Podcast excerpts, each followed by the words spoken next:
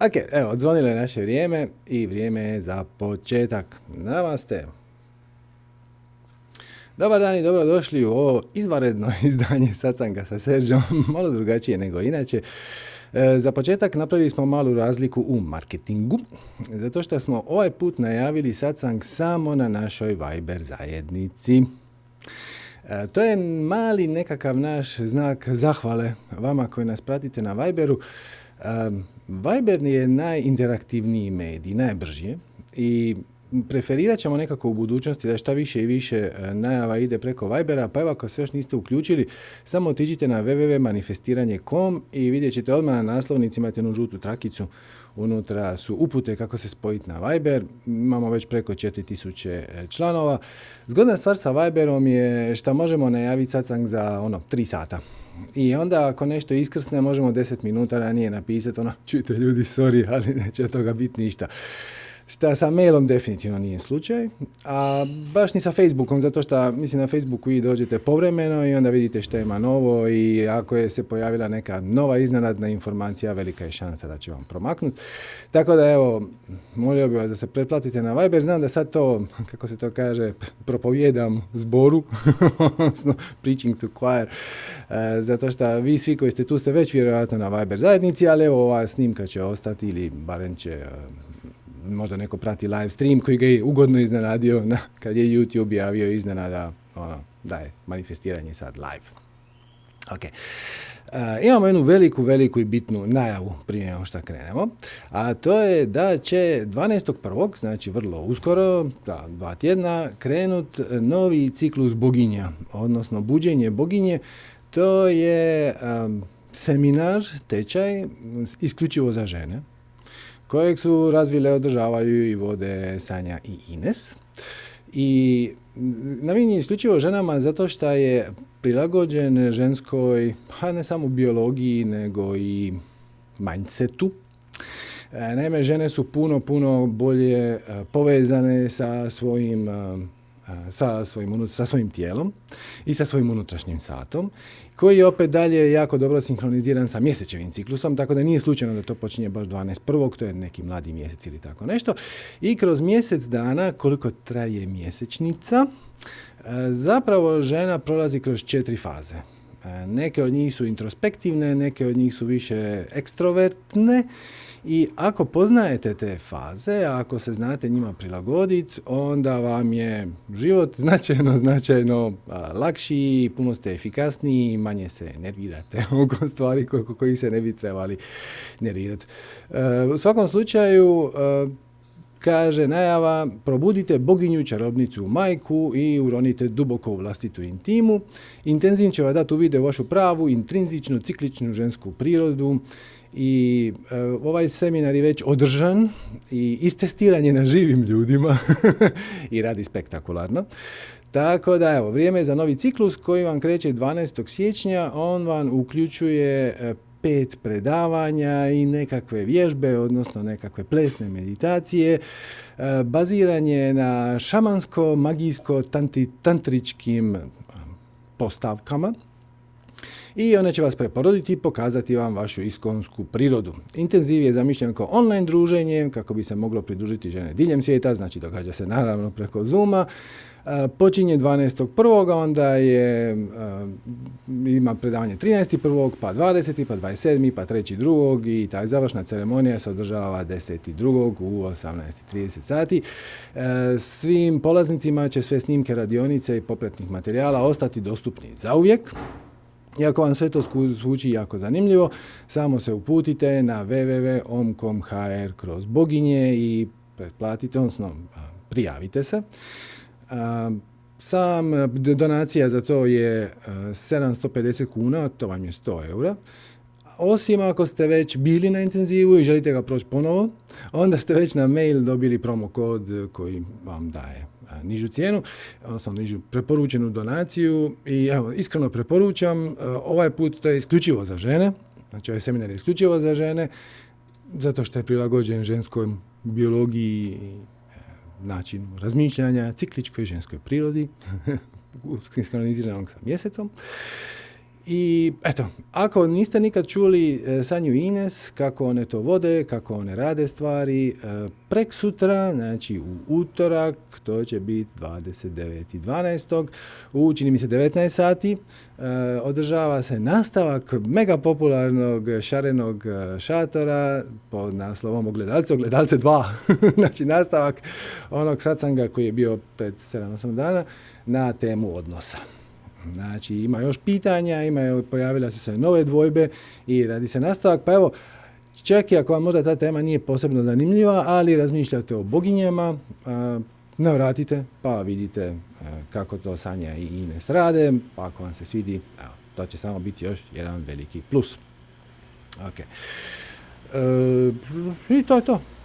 To je to o boginjama. E, idemo dalje. Znači, mi smo prošli put pričali nešto o konjunkciji Saturna i Jupitera koja se dogodila 21.12. na zimski solstici. I dosta je tu bilo informacija. Naglasak je bio zapravo kako je to sve skupa samo jedan kolektivni oblik tamne strane, tamne noći duše, faze kroz koje prolazi većina spiritualnih ratnika i tragača, u kojoj izgleda kao da stvari život nemaju smisla. I u sklopu toga smo e, spomenuli kako je astrološki gledano e, jedan od specifičnosti te konjukcije što se po prvi put nakon 200 godina ta konjukcija dogodila u vodenjaku koji je zračni znak, za razliku od prošlih 200 godina, koja se događala u nekom drugom horoskopskom znaku, koji je zemljani znak. I između ostalog, naglasili smo kako to, između ostalog, simbolizira e, završetak materijalnog ciklusa. Znači, Jupiter i Saturn zajedno rade vrlo zanimljivu kombinaciju, to što je Saturn je razarač, Saturn e, je specijalist za uništenje starog i za otvaranje prostora za neke nove stvari, a Jupiter je e, snažan pomagač u svim vašim pozitivnim tendencijama i željama koje imate. E sad, taj trenutak gdje se ta konjukcija događa u zračnom, a ne u zemljanom zraku, rekli smo da je to simbolika toga je da završava doba materializma i počinje doba ideja, e, počinje doba informacija, informacijsko doba. E sad čim sam to izgovorio, E, bilo mi je jasno da tu treba napraviti jednu malo žešću digresiju, odnosno da e, taj detalj zaslužuje malo više pažnje, ali nisam htio previše skretati sa teme koja je bila tamna noć duše, pa evo samo da se kratko osvrnem na važnost i vrijednost prelaska iz materijalnog doba u informacijsko doba. Razlika je u tome što materijalno doba je e, zapravo na neki način reflektira mentalitet oskudice. A informacijsko doba vam reflektira mentalitet obilja. A evo i zašto. Kad imate neki predmet, a tu sad imam ja, miša svog, ako vam ga ja dam, vi imate miša više, znači dobili ste ga, ali ja imam viša manje. Drugim riječima, svaki prijenos u materijalnom svijetu zapravo znači da netko ima nečeg više, a netko ima nečeg manje. Ok? To tako zvuči dosta logično. Međutim, sa informacijama nije tako. Znači, ovaj satsang mi sad držimo, sad nemam tu brojku, ali recimo za 800 ljudi. Potpuno nam je jednako nas košta jednako je truda i znanja i zalaganja ako sad dođe još tisuću ljudi. Znači, ne bi tome bilo tako da prodajemo knjigu. Ako prodajemo knjigu, onda mi tu knjigu moramo tiskat, pa vi morate recimo doći po nju ili vam moramo poslati poštom. I svaki put kad nekom pošaljemo knjigu, taj će imati knjigu više, a mi ćemo imati na našem skladištu knjigu manje. Ali tako nije sa informacijama. Informacije se dijele, umnožavaju, e, razmnožavaju praktički besplatno. Jednom kad ste e, neku informaciju, neko znanje, neku vrijednost kondenzirali u oblik informacije, ona se puno, puno lakše dijeli i praktički besplatno. Značite. I samim time e, prestaje vrijediti ona e, sintagma s kojom smo mi svi odrasli, a to je dok nekom ne smrkne, drugom ne svane. ja ništa ne gubim time šta dijelim ovo znanje. Da pa će, ja iz tog procesa također nešto dobijem, ali to je sad posebna priča. I to koliko je nas na, sad na Zoomu ili na YouTubeu ili na Facebooku, praktički ne košta ništa ekstra. Može doći još tisuću ljudi, još dva puta, tri puta, deset tisuća ljudi. Nama je to, odnosno svima je to gotovo svejedno. I ako vam to sad zvuči ovako malo neopipljivo i malo sivo, nisam baš siguran da je to sasvim tako, samo ću vam reći da je ta tranzicija zapravo već počela. Evo, slobodno pogledajte koji su deset najvrijednijih kompanija na svijetu sad. I možda će vas iznenaditi, a možda i neće, da će među tih deset kompanija biti barem pet koje su bazirane na informacijama.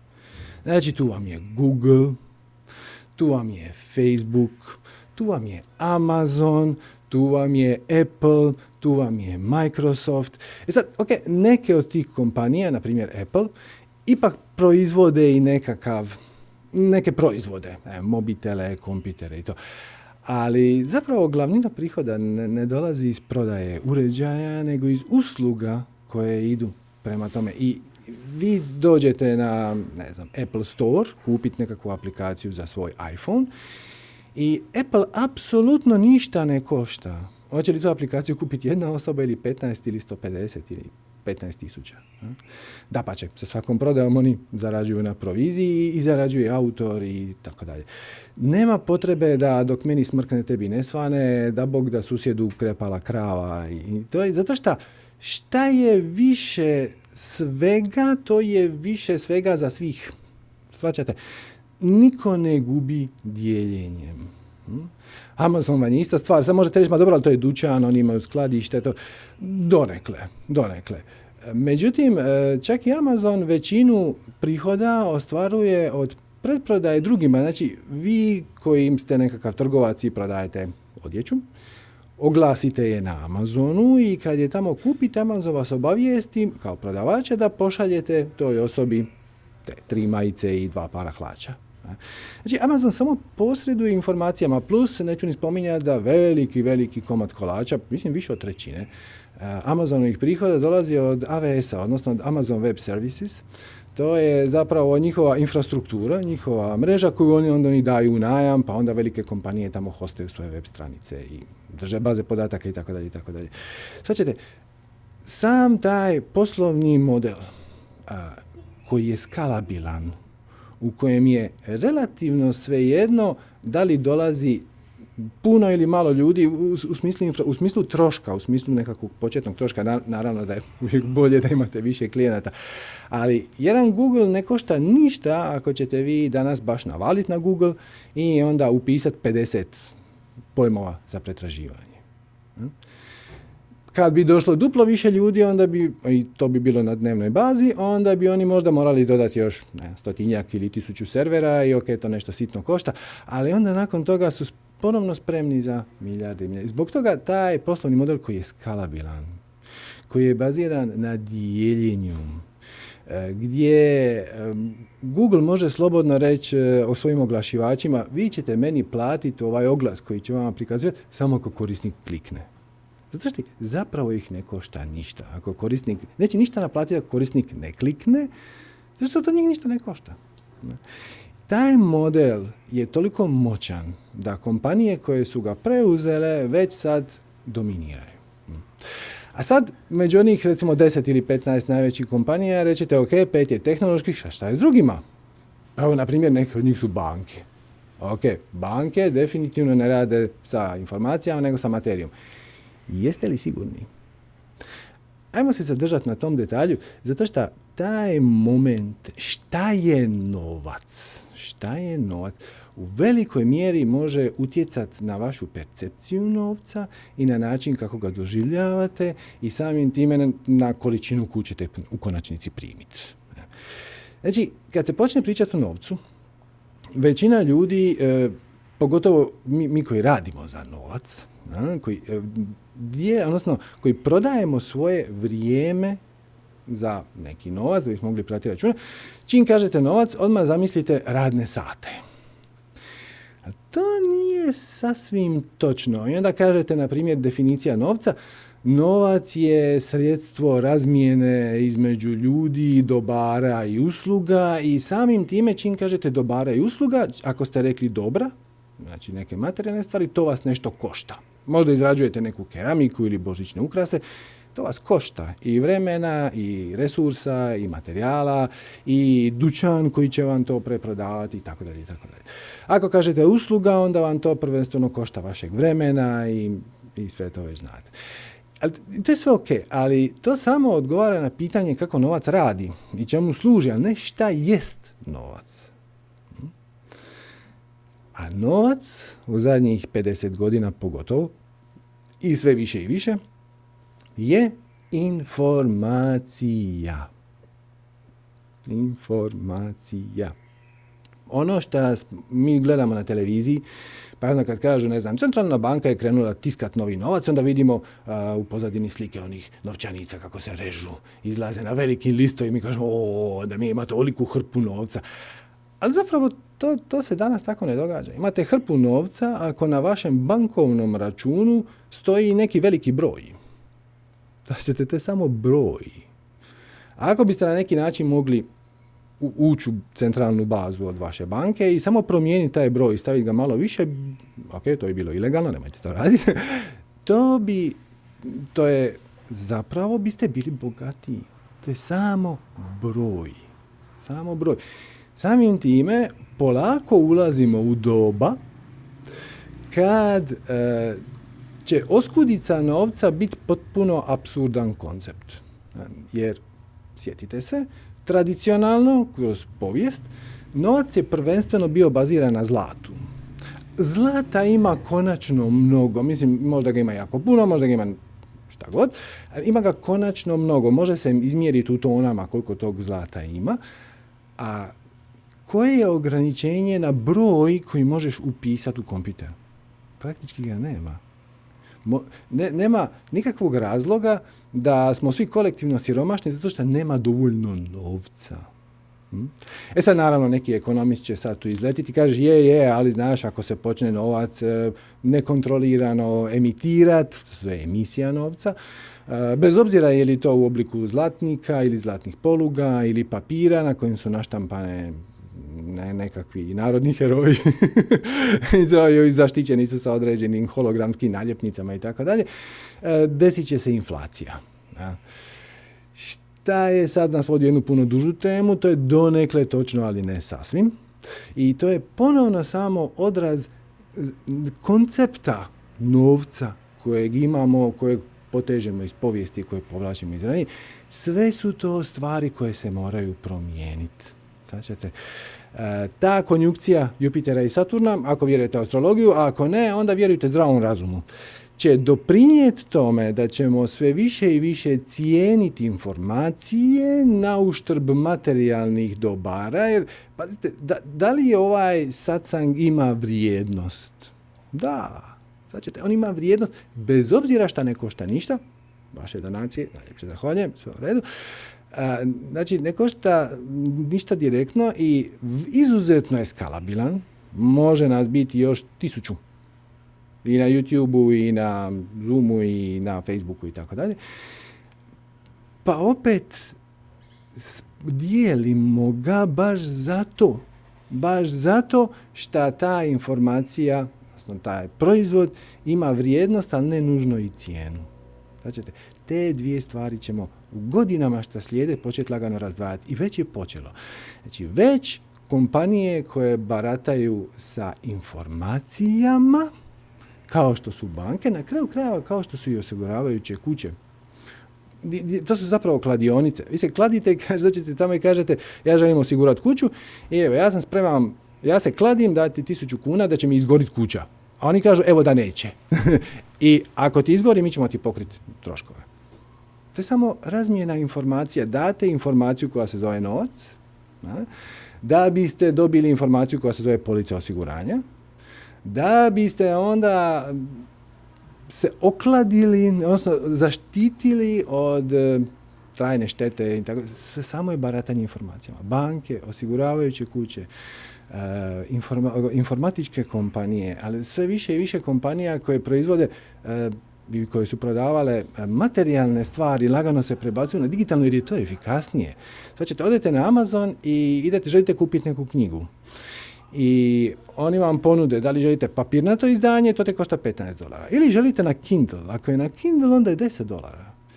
Zašto? Zato što ti uzmeš taj Kindle, to je onaj e-reader, ista stvar sa Kobom i sa njihovim Kobo shopom i tako dalje, tako dalje. E, idete na Kindle, kažete skini mi ovu knjigu, odmah je downloadate. Njih to ne košta ništa. I naravno da su sami time spremni sniziti cijenu i to je puno efikasnije. Takve stvari ćemo viđati sve više, više i više. Malo mi pobjegla sve više, više, više, zato što je to efikasnije i to doba informacija donosi sa sobom kompletno novi način razmišljanja zato što dobra više nisu oskudna. Živimo u doba obilja. I svakodnevno susrećem ljude koji još uvijek, iako se možda bave ovim novim stvarima, modernim, e, na neki način zaglave u taj stari mentalni sklop. Evo na primjer, baš tu sam neki dan pričao sa nekim likom i sad on je također neka vrst spiritualnog učitelja, bavi se tarotom, radi tečajeve tarota. I samo kažem kako ja radim satsange, kako se to snima, objavljuje live stream, a on kaže, je, znaš, ali kad bih ja snimio svoje predavanje i stavio ga online, onda niko ne bi došao na moju živu radionicu. Zapravo je upravo suprotno. Upravo je suprotno. Za početak, niko ti ne kaže da ti moraš to dijeli besplatno. Znači, snimi ti to i prodaj taj tečaj. I to je puno više skalabilno, zato što ako održavaš tečaj e, u nekakvoj dvorani, onda e, imaš ograničenje dvorane, imaš ograničenje mjesta, imaš ograničenje broja ljudi, imaš ograničenje na ljude koji uopće mogu prisustvovati, jer ako nisu u istom gradu, onda ne mogu prisustvovati. Znači imaš obilje ograničenja. Ako to staviš online, onda nemaš. Ljudi mogu to kupiti od bilo gdje, pogledat bilo kad, tempom koji je njima e, primjeren, koji im je ok, mogu ići brže, mogu ići sporije, mogu se vratiti na dijelove koji nisu zanimljivi, koji su im bili posebno zanimljivi ili koji nisu shvatili. I samim time ćeš, možeš doprijeti do veće publike, a ništa te ne košta. S druge strane, kad jedan dan budeš radio nekakvu, šta god, master klas ili radionicu koju ćeš naplatiti, ok, ajmo to pogledati ovako. Koji, koja je glavna prepreka ljudima da dođu i plate 20, 30, 50 eura za tvoju dvodnevnu radionicu. I sad, većina ljudi će koji stopa ispaliti novac. Ali nije. Glavna prepreka je povjerenje povjerenje. Oni će dati 20, 30, 50 eura ako su na neki način, barem donekle, sigurni da će to vrijediti. A najbolji način da im nekako približiš sebe i svoj način podučavanja je da im daš nešto besplatno da im kažeš, gledajte ljudi, e, mi sad imamo u subotu radionicu Tarota i to će biti napredna radionica, ali moja početnička radionica vam se nalazi tu i to vam je nekoliko muha s jednim udarcem. Znači, prvo ljudi koji će doći na tu vašu snimku će vidjeti je li se vi sviđate ili rezoniraju s vama, sa temom, s načinom kako vi to obrazlažete i na kraju krajeva sa njihovim predznanjem. Možda ste vi jako, jako napredni. I njima će to biti much. ok? I onda će reći, dobro, to nije za mene, možda jedan drugi dan. Ili ćete im se svidjeti i onda ste preskočili tu najveću prepreku, a to je, ok, ako ja dođem tamo, hoću li ja dobiti neku vrijednost? Je, je to za mene? Jer to je zapravo prepreka. Nije prepreka u, najvećem broju slučajeva. 50, 15, 20, 30, 50 eura, koliko već. Prepreka je, ok, a šta dobijem za uzvrat? I jesi ti dobar? E, jel mene to uopće zanima? E, na koji način ti to podučavaš? Jel to za mene prenapredno? To su stvari koje im, koje im osvijest, koje će im pomoć vašim budućim klijentima da osvijeste i onda vas prepoznaju i dođu na vašu radionicu. Dijelite nesebično svoje znanje. Pogotovo Dakle, pogotovo, znači, znači ako se ovaj sljedeći kriterij zadovoljen, onda apsolutno da. A čak i ako nije. E, pogotovo ako nakon vaših predavanja, radionica imaju neka dodatna pitanja. To znači da će se samo nastaviti vraćati. Nemaš zašto ne dijeliti. Čak što više, e, dijeljenjem se, ajmo to staviti u debele navodnike, promoviraš, ali nije pitanje promocije. Pitanje je ljubavi. Pitanje je davanja nečega što je tebi od koristi, a mene ne košta ništa. I onda ljudi to prepoznaju često će vam doći na radionicu koju su možda čak već i čuli, samo da vam daju podršku. To, to je tako lijepo, to je tako divno. Ali kažem, čak i ako vaš e, proizvod, ajmo to tako nazvat, nije takav da će ljudi nakon njega imati pitanja. Naprimjer, vi ste stand-up komičar i vi izađete pred publiku i budete jako duhoviti i zabavljate publiku. Ok, fantastično. Jedan dan kad oglasite ja držim svoj stand-up u kafiću XY, bit će 50 mjesta ili 150, šta god i ulaznice 50 kuna. Ko, koja je prepreka tome da netko se na večer digne, obuče i onda dođe na vaše mjesto, dobro, osim mjera zaštite koje su trenutno na snazi, ali u normalnim okolnostima. Ne to što to košta 30 kuna ili 5 eura ili 10 eura, nego to što mislim, ok, je li, taj čovjek duhovit, je li to dobro, je li to zabavno? Ako vas je vidio na YouTube i čuo je vaših pet šala i koje su mu se svidjele, onda će doći na vaš live, iako ćete vi možda na tom live ispričati pet istih šala koje ste ispričali i online. To je posve nebitno. I to možete vidjeti, znači, E, komičari koji se promoviraju, koji se snimaju, koji stavljaju svoje šale besplatno, jednom kad održe e, živi nastup, budu krcati. A ovi drugi za koje niko ne zna, zato što oni ljubomorno čuvaju svoje šale i onda kad dođete na taj live, policajac ide okolo, gleda ko snima, ko ne snima, uzimati mobitel i to da se ne bi da bi slučajno prosurio neki vic. Mislim, ok, sutra ću, mogu ga i ispričat s pojim prijateljima, ne moram ga snimiti. Oni se muče Značite, jer nisu shvatili da novac to ne igra nikakvu ulogu. Nebitnu. U nekim situacijama možda da, ako to što radite je vrlo skupo, ali u principu ne, ne košta, nego, nego glavna valuta je povjerenje.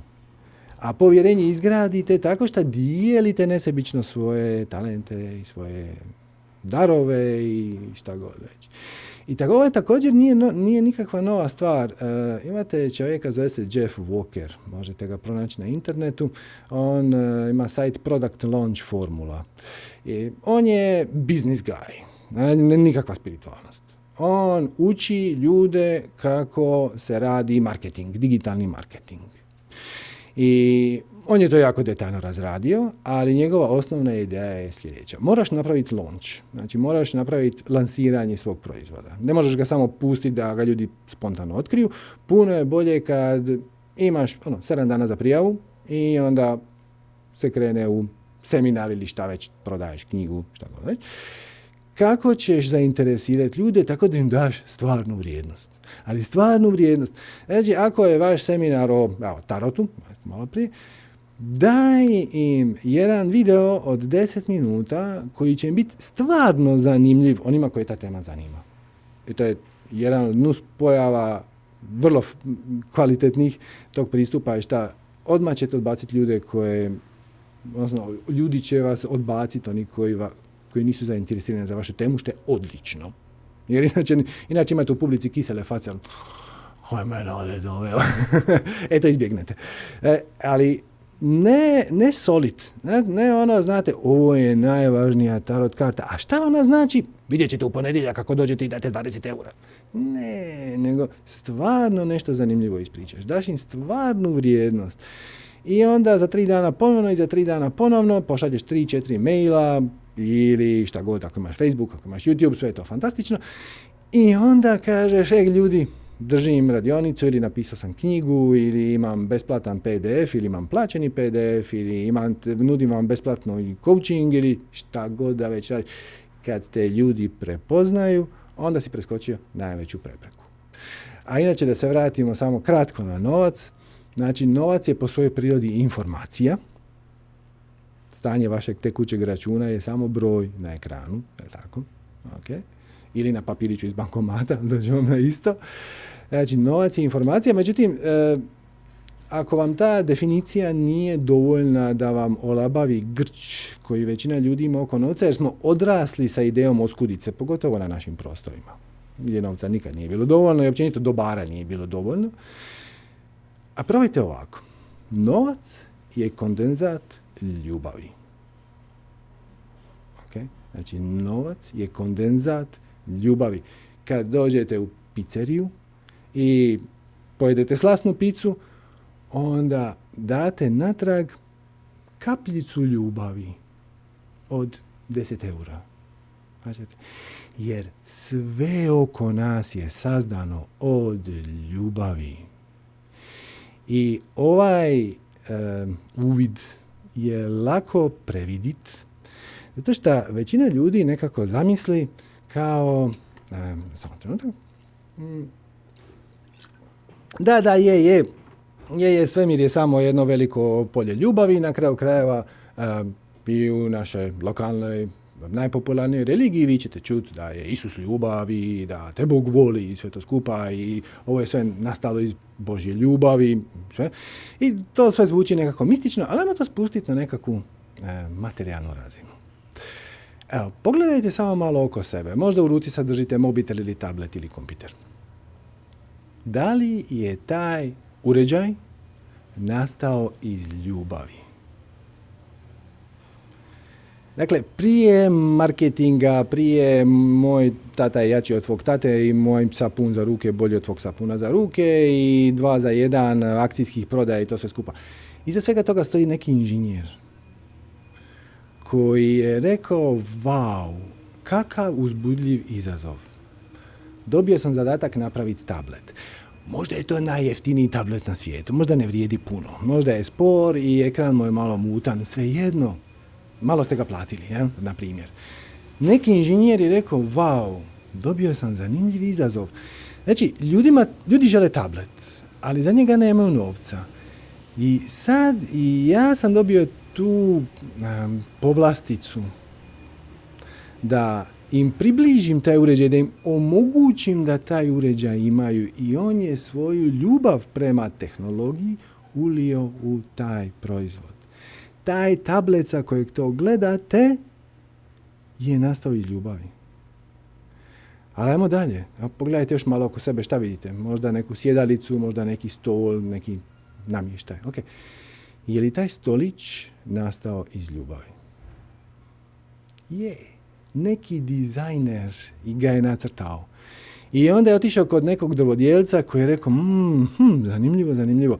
I taj drvodjelac je unio svoju ljubav u a, proizvod. Taj proizvod je nastao iz ljubavi i dizajnera i drvodjelca i nekoga ko je možda dobio zadatak u nekoj Ikeji napraviti e, proizvodni pogon ili neku matricu kako bi se taj stolić mogao jednostavno sastaviti i rastaviti i rasklopiti, ispakirati u malo i staviti u kartonsku kutiju, a da bude i efikasan i lijep i da drži to što treba držati na okupu. Svađate, sve je to nastalo iz ljubavi. I slobodno nastavite gledati oko sebe. Da li su ovi zidovi nastali iz ljubavi? I da, možda je tu bio neki zidar koji je bio polupijan i onda je lijepio te cigle i možda oni... Ali neko je u nekom trenutku došao na praznu livadu i rekao, ovdje ćemo napraviti zgradu i znaš kako će izgledat. I onda je sa ljubavlju nacrtao. I onda je krenuo cijeli taj proces i vi koji ste možda financirali tu gradnju jer je to vaša kuća ili vaš stan, ste sa ljubavlju promatrali kako se to. Sve je sazdano od ljubavi i ova mušica koja me tu a, gnjavi sad, je sazdana od ljubavi, neko ju je volio. Mama, ali ako ništa drugo, kreacija. Ona je nastala iz ljubavi kreacije. Znači, sve je sazdano od ljubavi. I novac je samo mali, mala simbolika, mali znakić ljubavi koju ste vi primili za neki svoj rad, doprinos, pomoć, proizvod, bilo šta i sa veseljem ga dajete dalje, jer ljubav je da se dijeli. I izlazimo iz doba u kojem to što je ti imaš više znači da ja moram imat manje, to će biti proces, znam da je još uvijek to do neke mjere tako, ali šta prije prestanete gledat stvari na taj način, to ćete prije uvidjeti da, kako je to veliki Lao rekao, mudar čovjek prima, ali ne zadržava. Jer ako zadržavaš taj novac, tu ljubav, i ljubomorno držiš za sebe, ona nema nikakvu funkciju. Ako ljubav držiš samo za sebe, samo u sebi i za sebe, propustio si glavnu poantu. Jer ljubav se umnožava davanjem. Kad date ljubav i vi je imate više i onaj drugi ima više. Za razliku od materijalnih proizvoda koji kad ih date vi imate manje, a neko drugih ima više. To je fundamentalna promjena paradigme koja je već krenula. I samo počnite gledat kako možete dati što više ljubavi. Šta ne znači da ćete ići okolo i sve ljude grlit, pogotovo ako oni to ne žele, ne, ne, ne. Nikako. Samo znači da ono što radite iz ljubavi, ili kako bismo mi to ovdje rekli, vaša strast, je tu sa smislom i razlogom, a glavni razlog toga bivanja, toga tu u vašem životu je da vi to dijelite. Bez ikakvih očekivanja. Bez nagrade. Zato što bez opće zahvale, bez lijepe riječi, bez miga, ono, ništa, bez ikakvog očekivanja. Zato što to je prirodni ciklus. Vi ćete dati nekom nešto, lijepu riječ, uslugu, šta god, proizvod, možda će on se odužiti novce, možda će on se odužiti nekako kasnije, ali nije poanta da se on oduži vama. Je poanta da se on oduži nekom trećem, pa će taj treći nekom četvrtom, pa će taj četvrti nekom petom. I u jednom trenutku neko će napraviti dobro djelo za vas.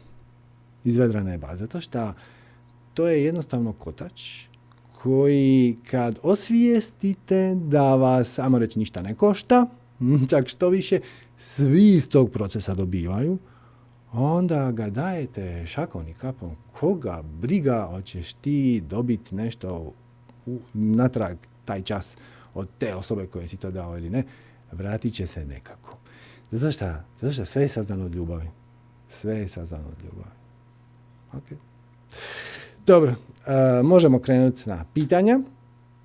Kao što znate, uh, da biste se javili u program morate dignuti ruku. To znači da ćete na kompjuteru stisnuti uh, Alt Y, na mobilnom uređaju imate dole nešto more, pa onda uh, raise hand. Ako zovete sa mobilnog uređaja, bilo bi bolje da ga držite horizontalno, a ne vertikalno, iako je nama to kao prirodno nam je scrollat po mobitelu vertikalno, ali za ovaj konkretni slučaj horizontalno je puno bolje. Sve se snima, sve se objavljuje, nema anonimnosti, mislim samim time što nas je tu 140 na Zoomu i još 850 na YouTubeu i sad mi nije prirucija, vjerojatno barem 50 na Facebooku, mislim nije anonimno, tako da je to nije. I slušalice pomažu. Ako imate slušalice, bilo bi bolje da imate slušalice sa mikrofonom, čak i ako nema mikrofon, slušalice pomažu veza bude bolja i razgovjetnija za obe dvije strane. Tako da, eto, ako ste spremni, ja vam se zahvaljujem na vašoj pažnji, na ovaj mali uvod. Činilo mi se bitno uh, naglasiti uh, da ova tranzicija iz doba materializma u doba informacija ujedno znači i tranziciju iz doba oskudice u doba obilja. I htio sam vas malo dodatno motivirati da dijelite svoje talente, darove, plodove, nazovite to kako hoćete. Vrijeme je idealno ovo između Božića i Nove godine, pa i onda još i za Nove godine, pa ja se nadam onda još malo dalje za Nove godine, ovaj, odnosno da nikad nećete ni prestati, ovaj, je idealno vrijeme da jednostavno napravite neko dobro dijelo, šta god, može biti kolač, može biti lijepa riječ, možete nazvati nekog koga niste čuli odavno, pa vidite šta se događa. Dajte malo ljubavi i onda će vam se ona vratiti više struku. Sve što date, vrati vam se više struko. I idemo na pitanje. Evo, počnimo od Arijane. Zdravo, Arijana. Bog, Serđo. Bog, bog, kako si? Evo mene opet. Super, kako si ti? Odlično. E, evo ovako, tako mi je drago da si pokrenuo, jesi čujemo dobro, slušalice su mi nažalost, nažalost e, nisu u funkciji. Sve u redu, sve u redu, čujemo se, maže. Um, pitanje koje sam preskočila kad sam imala prvu priliku da ga pitam i sad si ti pokrenuo cijelu tu temu i sad ja zapravo sam se vratila na to. E, ja sam neko ko pokušava živjeti svoju strast već užasno dugo. E sad zašto pokušavam? E, riječ pokušavam označuje to tu nekakvu malu i mali izazov kako to pretvoriti nešto što ti može pružiti sredstva za život, znači financijska, financi, financije, jel? Um, i sad sam zapravo se našla u tome da radim posao recimo u jutarnjem terminu od 8 do 2 koji mi je katastrofa, mislim ono ubija mi duh, sve ono ubija me ali ja se tješim, ono, dobri su mi kolege, nije toliko strašno, nemam toliko stresa, ono, ima i dobrih strana, ali u pravilu totalno onako, gubim, gubim nekako, imam osjećaj da gubim vrijeme tamo. Mhm. E, dok s druge strane e, bavim se plesom već jako dugo i e, nekako najviše u tom nekakvom smjeru ono, volim podučavati ples i držati satove i paralelno radim u plesnoj školi. Imam svoju Instagram stranicu pa onda preko tog Instagrama dijelim svoju ljubav i, sad sam pokrenula jedan veliki nedavno zapravo isto potaknuta tvojim onim videom, e, ne znam sad koji je to točno bio, ali znaš na koji mislim, mm, mm. E, gdje sam zapravo pokrenula taj nekakav internacionalni plesni kamp na Instagramu, pa smo imali osam trenera iz pet različitih zemalja, pa su se ljudi mogli učlaniti, imali imat live klasove i sve to. Međutim, kažem, nikako, i sad ono što sam te htjela pitati, je li razlog toga što ja nikako da uspijem stvarno financijski, ajmo reći, živjeti od toga, da li je to ovih šest sati koje ja ujutro radim na tom, tom poslu koji me uh, ubija? Da li, da li je to razlog što, da li mi se to energija prlja, a opet s druge strane nemam izbora jer moram i plaćati račune i moram naravno živjeti, jel? I sad, eto, to je taj prijelaz, ja sve razumijem što ti kažeš, ali evo ja stvarno već dugo vremena is, iskreno radim svoju strast i slijedim mm ju i baš dajem ono iz ljubavi, radila sam to besplatno dugo godina, morala sam naučiti da cijenu sebi, reći ono evo moj klas će biti 15 eura, 10, 25, to mi je bilo užasno teško, ali evo zapravo to pitanje nikako da dođem na to, evo ja sad živim od toga, nego stalno moram raditi taj neki posao paralelno, da mi je, da uvijek se dvomim da li me taj posao sad koči, da li me ta energija koju ja imam ujutro do dva, e. Dakle, za početak e, ne moraš, nego biraš raditi taj posao. Znači, ti ne možeš znat šta bi se desilo da daš otkaz i baviš se samo plesom. Samim time ne možeš biti potpuno sigurna i reći ono ja moram raditi ovaj posao. Postoje neke stvari koje doista moramo. Kao moramo disat, moramo imati pristup vodi i hrani i skloništu i tako. To su neke stvari koje zbilja moramo. I ne znam jesi li čula to predavanje, postoji samo sedam uh, osnovnih potreba u najbliži mm Znači treba ti zrak, treba ti voda, treba ti hrana, treba ti spavanje, odnosno čak sanjanje, ali ostavimo spavanje.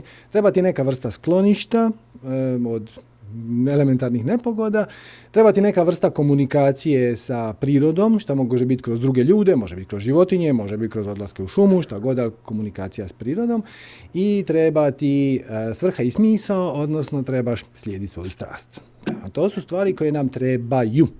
I naravno nisu sve od njih e, jednako e, brzo smrtonosne, znači bez zraka za pet minuta si gotov. Bez vode možda za dva dana, bez hrane za sedam, bez spavanja isto tu negdje pet do sedam, e, bez toga da slijediš svoju strast možeš čak i godinama, ali tvoj spirit iznutra polako umire, neka vrst spiritualnog samoubojstva. Znači ti ne možeš znat da moraš radit, nego ti biraš svako jutro kad se probudiš, reći, ok, ja sad imam izbor, mogu otići na posao i mogu ne otići na posao i svaki od tih izbora ima svoje posljedice, naravno, je tako? I ti kažeš, meni se čini, znači moj sustav definicije uvjerenja je ožićen tako da mi izgleda kao da ako ne odem na posao ću umrijeti od gladi zapravo nećeš.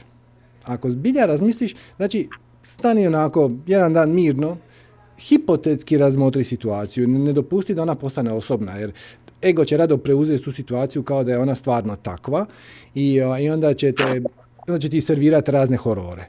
Ali čisto hipotetski. Recimo da ja sutra dam otkaz. Ili recimo da dobijem otkaz. Ili recimo da propadne film. Šta bih ja napravila? I onda ćeš shvatiti da imaš akumulaciju za možda mjesec, dva, tri dana. Nakon toga bi mogla posuditi. Nakon toga bi mogla se javiti nekom kome treba tvoja Nakon toga bi mogla napraviti više sati plesa. Nakon toga bi mogla... Sad, ćeš, sad ostaviš si prostor da i proključaju na površinu ideje šta bi se desilo da stvarno ostaneš bez e, primanja.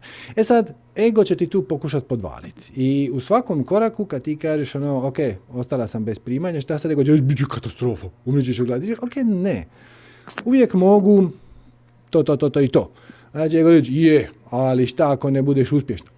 Ako ne budem uspješno, na svaki odgovor ega ti kažeš dobro i onda, znači, ostaću bez primanja, umrećeš u gladi, da li neću? Šta je sljedeće što se dogodi? Možda ćeš iseliti stana. Ok, možda ću morati iseliti stana, a možda ću morati naći cimericu. Znači, a možda ću preseliti kod dečka. Nemam pojma. I hipotetski razmotriš tu situaciju i shvatit ćeš da situacija nije tako tragična. E sad, svakako moja sugestija nije da se sa rogatim ideš bost. Znači, tvoj ego tebe najbolje poznaje i on će pronaći tvoje rupe, pronaći gdje si tanka, gdje si slaba i tu će te bockat. E. Tako da, puno je bolje ući u pregovore sa egom i jednostavno dati si malo, malo više prostora za svoje veselje. Ali pazi ovo, ključno nije ići ili ne ići na posao. Ključno je osloboditi se patnje. A patnja ne proizlazi iz toga što ti ideš na posao. Patnja proizlazi iz toga što ti ne želiš ići na posao. Znači, tvoje prijanjanje na neodlazak, odnosno tvoje odbijanje ideje da ako ne odeš na posao će biti strašno, ja, je to koje ti radi patnju. I kad to prepoznaš, počet ćeš ići na posao bez patnje. Samim time možeš biti na visokoj vibraciji i imati sav pristup i kreativnosti i idejama i biti na poslu 6-8 sati dnevno. Nije bivanje na poslu ono što te koči, nego tvoj stav da bi mhm. stvari trebale biti drugačije. Da, zapravo, e, upravo to. Ja zapravo sebe u tom trenutku sjedim za kompjuterom, a patim zašto ja sad nisam na plesnom satu, zašto ja sad ne znam, ne radim nešto drugo. da, to isto, dođe, dođu mi te, te misli, isto imala sam i taj pristup i zapravo jedna čudna pojava se javlja pošto imam, imam posao na kojem mogu tu i tamo dok radim raditi nešto drugo, onako mhm. malo, malo sam na mobitelu pa malo nešto. Uglavnom gledam tvoja predavanja.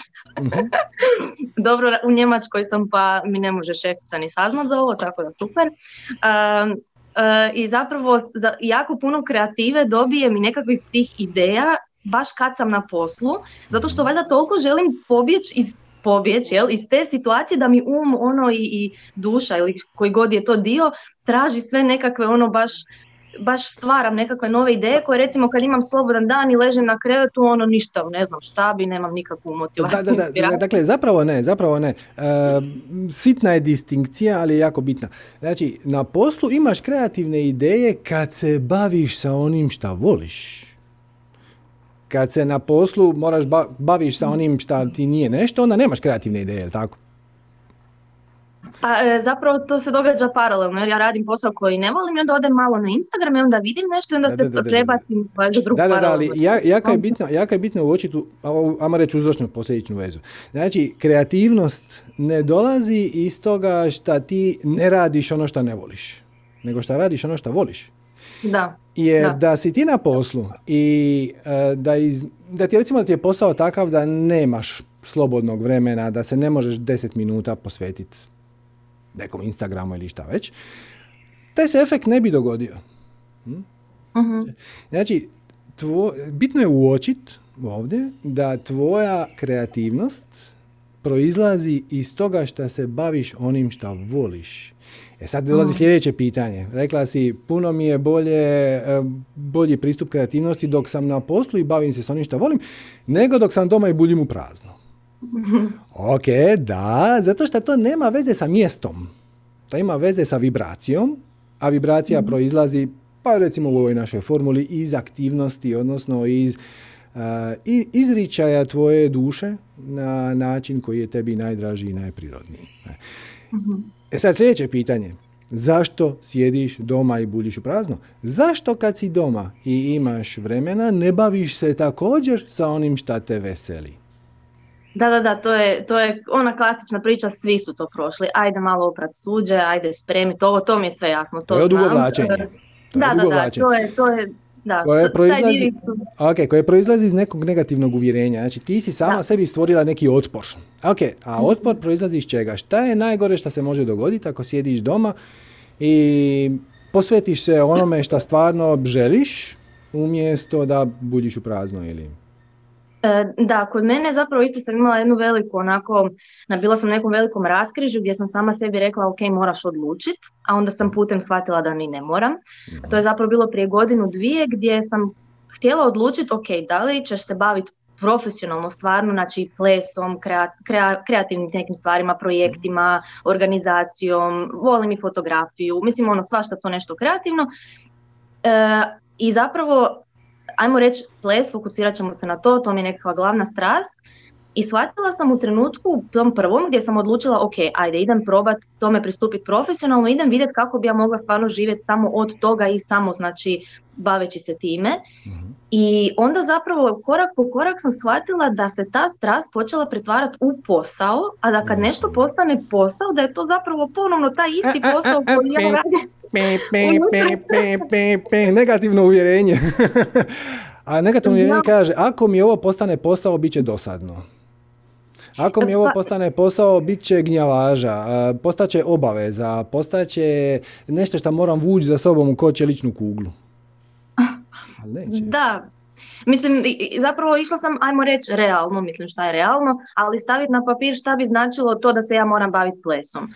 I sad, ali to je opet e, ono što ja mislim da to znači, ali zapravo vjerojatno postoje sto drugih načina kojih ja još nisam svjesna, ali i onda je mene to, ajmo reći, ubilo u pojam e, jer sam shvatila da je to previše nekakve životne žrtve, na primjer, neću moći biti toliko doma s obitelji, ja užasno sam mm. obiteljski tip, ili neću moći imati e, da samo doma onako malo odmaram, to mi je isto bitno, da nisam stalno Znači, ti, sma, ti misliš da ako se prepustiš svojoj strasti, da će te ona na neki način preuzeti, da će ona početi kontrolirati tvoj život?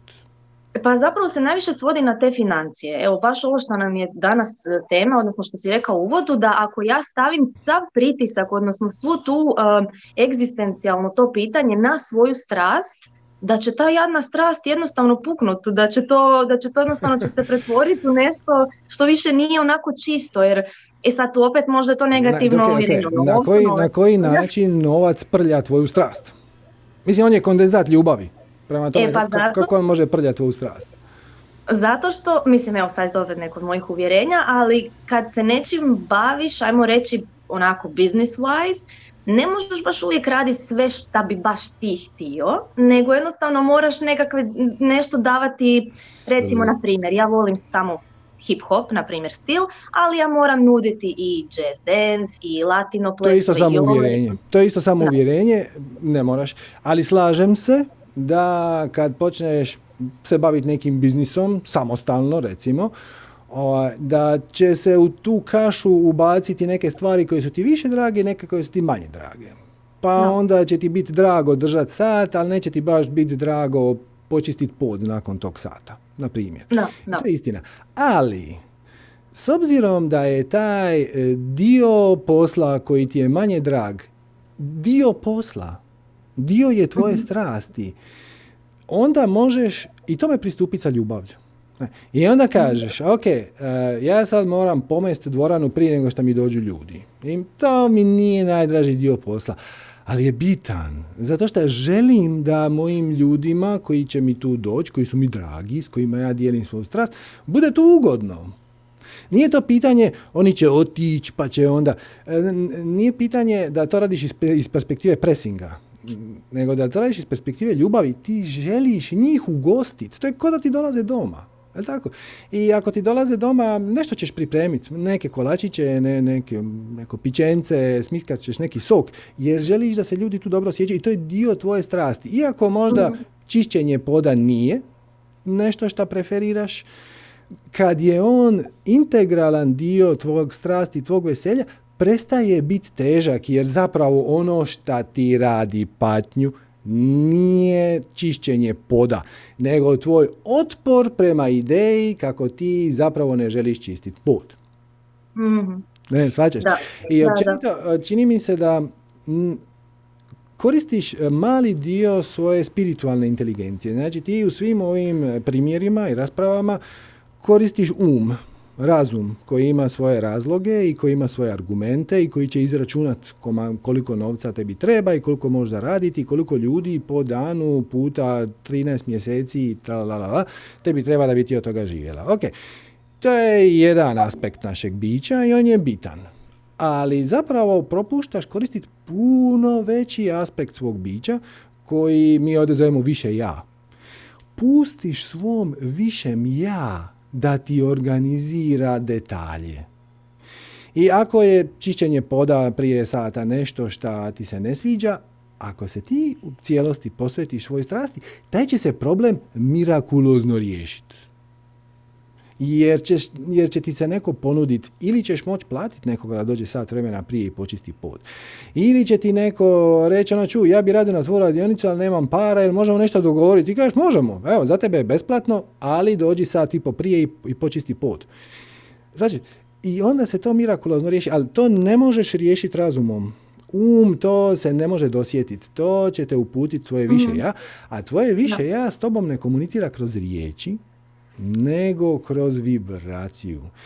Ako je te ispunjava veseljem ideja da radiš hip-hop radionice, radiš hip-hop radionice. Ako se ne možeš pokriti samo sa hip-hop radionicama, što je veliko ako, to je veliko ako. I situacija te, ajmo reći, tjera da učiš ljude da pleješ u balcer, i većina njih će tu doći samo zato da mogu ono odplesati dva valcera na nekom vjenčanju ili možda na nekakvoj maturalcu ili tako nešto. Daš im to s ljubavlju. Znači, njima je to iz nekog razloga bitno i došli su tebi po pomoć i ti možeš smanjiti njihovu patnju. Koži, njih je trenutno sram sjediti sa strane u kutu dok se pleše valcer, a oni ne znaju plesati valcer i stalno se moraju nešto izmotavati, ispričavati, ono joj, znate, ja ne plešem, pa znate, nisam ja dobar, pa uprostite ako vas zgazim i to. I ti ćeš njima ukloniti taj sram i krivnju, pa to je wow. Svađaš? Daš im to iz ljubavi. E, ali općenito, um je ok ko korekcioni mehanizam i on mm. je zapravo refleksija naših definicija i uvjerenja i sad mi možeš vjerovati ili ne, ali kad bi ti sad dala otkaz i išla radi samo to što voliš, sve bi na kraju ispalo ok. Osim ako ne vjeruješ da bi ispalo. mm samo je stvar vjere. E sad, i ne preporučam skočiti sa litice, ako nisi potpuno sigurno da na leđima imaš padobranu. Drugim riječima, ne se boriti protiv ega. Ono, je, je, meni ego kaže da ja ne mogu preživjeti samo sa plesom, ali ja sam čula na nekom predavanju da može i sad ja hura idem jurišat na tu vjetrenjaču. Može se i tako. Samo što je problem? Iskočiti tjeskoba, iskočiti strah, e, iskočiti trema, iskočiti e, frustracija i onda se to manifestira. Znači, e, ako radiš radionice iz perspektive tjeskobe, jer nisi sigurna hoće li biti dovoljno ljudi, uvijek ćeš biti na knap, ali ovo je fantastično. Uvijek ćeš biti na knap. Imaćeš točno onoliko ljudi koji ti treba. Ti ćeš reći, ok, meni je ono, granica mi je deset ljudi. Evo, za deset ljudi mogu pokriti prostor i mogu životariti. Ja nisam sigurna mogu li više. imat ćeš ih deset. Možda 9, možda 11, ali imat ćeš ih točno onoliko koliko ti treba. A ako kažeš, gle, šta god, to je moje veselje, i koliko dođe, dođe, i došle su tri osobe, to je fantastično. Zato što sad te tri osobe možeš im dati više pažnje i više veselja. I onda možeš napraviti od toga digitalni proizvod. Možeš taj sad snimiti, možeš snimiti e, tri plesne cvebe. Želite li impresionirati prijatelje na plesnjaku? Evo, lovite. E, ok, sad ćemo to izvježbati i sad ste... I to je to, i onda to podijeliš, onda to staviš na svoj Instagram i onda svoje najbolje učenike staviš na svoj Instagram uz njihovo dopuštenje, naravno. I pustiš da stvari cvjetaju. Pustiš da cvjetaju i držiš se starog onoliko koliko te tvoj ego tvrdi da moraš. Zapravo ne mhm. moraš, ali ego će tvrdi da moraš i nemoj se s njim bost. Nego mhm. reci, ok, Znači, ja moram raditi ovaj posao 6 sati dnevno, 8, šta god, dobro. To znači da ja imam cijelu slobodnu nedjelju. Ali tako mogu napraviti masterclass u nedjelju. Mhm. Mogu staviti kameru i dovesti dva prijatelja i da nešto plešemo u nedjelju. A onda ćemo to montirati danima što slijede ili ne, ili će to biti live, nije bitno. I ajmo vidjeti što će se onda dogoditi. Svačeš, pustiš da ti više ja organizira i ako je tebi veselje raditi hip hop, ali ti nije nikako veselje raditi klasične plesove, izabereš. Ono, ok, moj, možeš reći ovako, mm, to nije moja strast, ja to neću raditi. I za deset godina će to izgledati upravo tako. Neko će ti nešto ponuditi, ćeš, mm, nje, ne zvuči mi dovoljno zanimljivo. Hvala, čao. e, ali sad, ako ti imaš uvjerenje da je to bitan dio procesa, uloži ljubav u njega i on će procvjetati. I on će procvjetati i onda ćeš za 7 mjeseci reći, znate šta ljudi, evo, ovo je zadnji mjesec da imamo klasičan ples.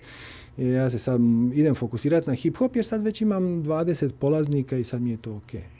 Ideš mm. tempom koji ti je ugodan, e, ali pazi se razloga. Razlozi dolaze odavde, treba ih saslušati.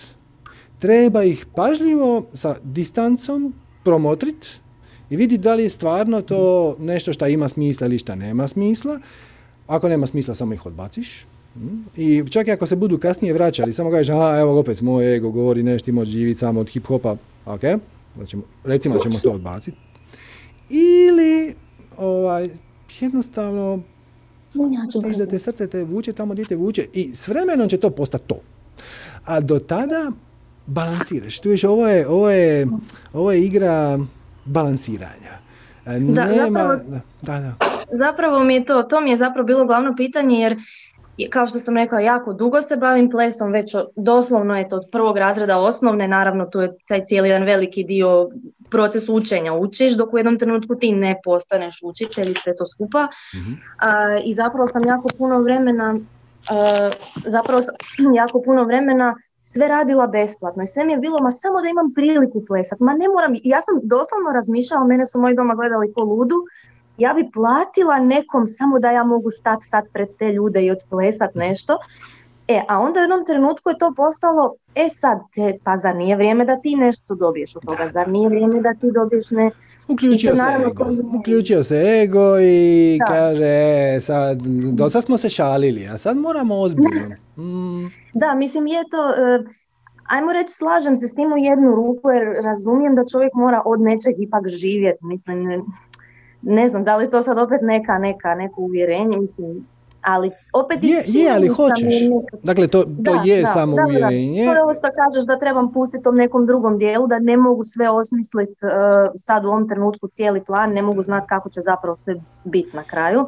Tako je. Uh, da, zapravo to sam zapravo htjela dobiti od tebe potvrdu da onda ovih šest sati koje ja radim ujutro nije to što mene blokira i da ja zapravo i uz tih šest sati mogu stopostotno manifestirati svu svoju, svoju ljubav u, materijalnom obliku, ako unutar tih šest sati ja budem na pozitivnoj vibraciji, ako se budem osjećala dobro i ulagala u ljubav u to, iako to možda nije baš sad eto nešto šta je i s vremenom, će, tako, i s vremenom će e, ovo cvjetat, ovo novo, a ovo staro će nekako lagano kopnit. mm Ali taj proces, taj proces može trajat koliko god se ti osjećaš ugodno.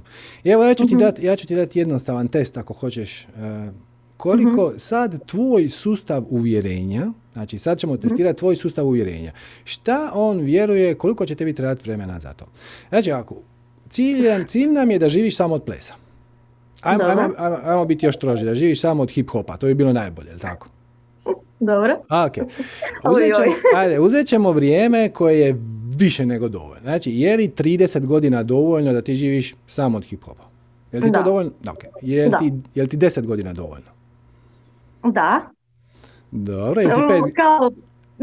da. dobro, je li 5 godina dovoljno? Mm, Ne znam Nije. baš. A, ok. Je li 8 godina dovoljno? Pa, Nije tu baš. je negdje. A, Da. znači tu smo negdje oko 10 godina. To je tvoj trenutni sustav uvjerenja. Znači, ovo sad mi nismo testirali Mhm. objektivnu realnost, nego šta ti Da, da, da. vjeruješ. E sad, vje- tvoje vjerovanje se manifestira. Mm, Znači, tvoj sustav definicije Ok. uvjerenja, odnosno ono u što vjeruješ.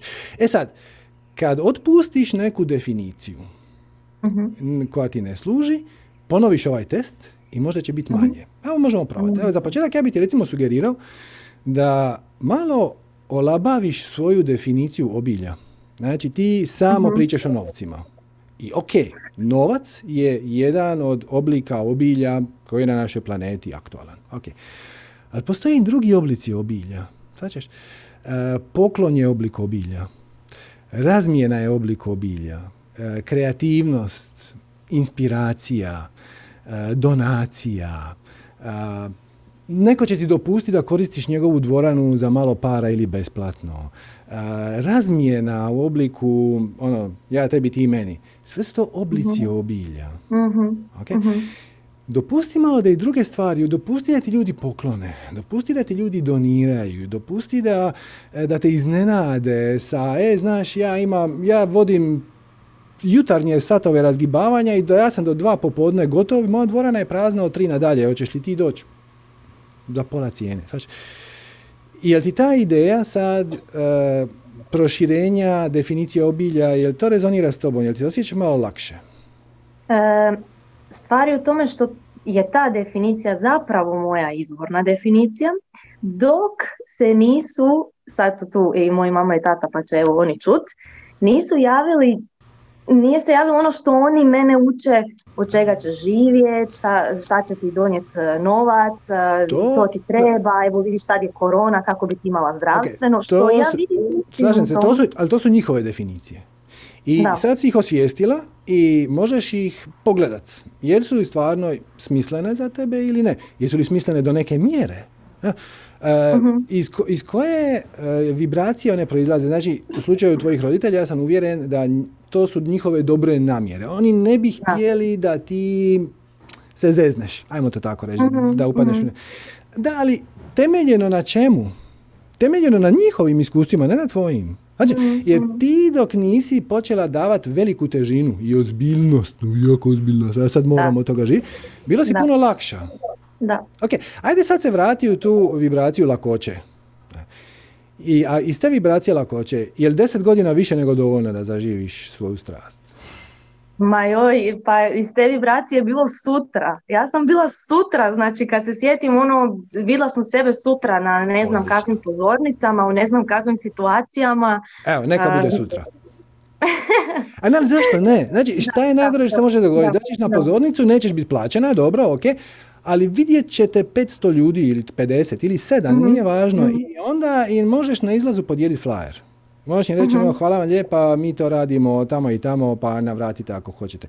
Većina od njih će te flyer baciti. Neki od njih će reći, ono, hip hop, e, ne volim hip hop, a, a, znam koga voli, voli ga moja susjeda, pa će, i onda će stvari krenuti.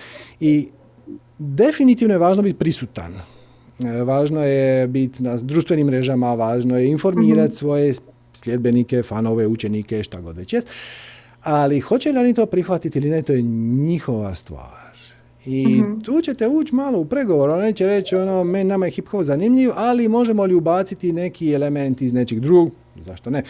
Možda ćeš na kraju napraviti svoju verziju hip hop plesa. Svačaš, Da, da, da, da da. te srce odve- Ako ti je to uzbudljivije od čisto hip hopa, onda ideš tamo. Ako ti to ne zvuči zanimljivo, nego se, ali se pojavi razlog.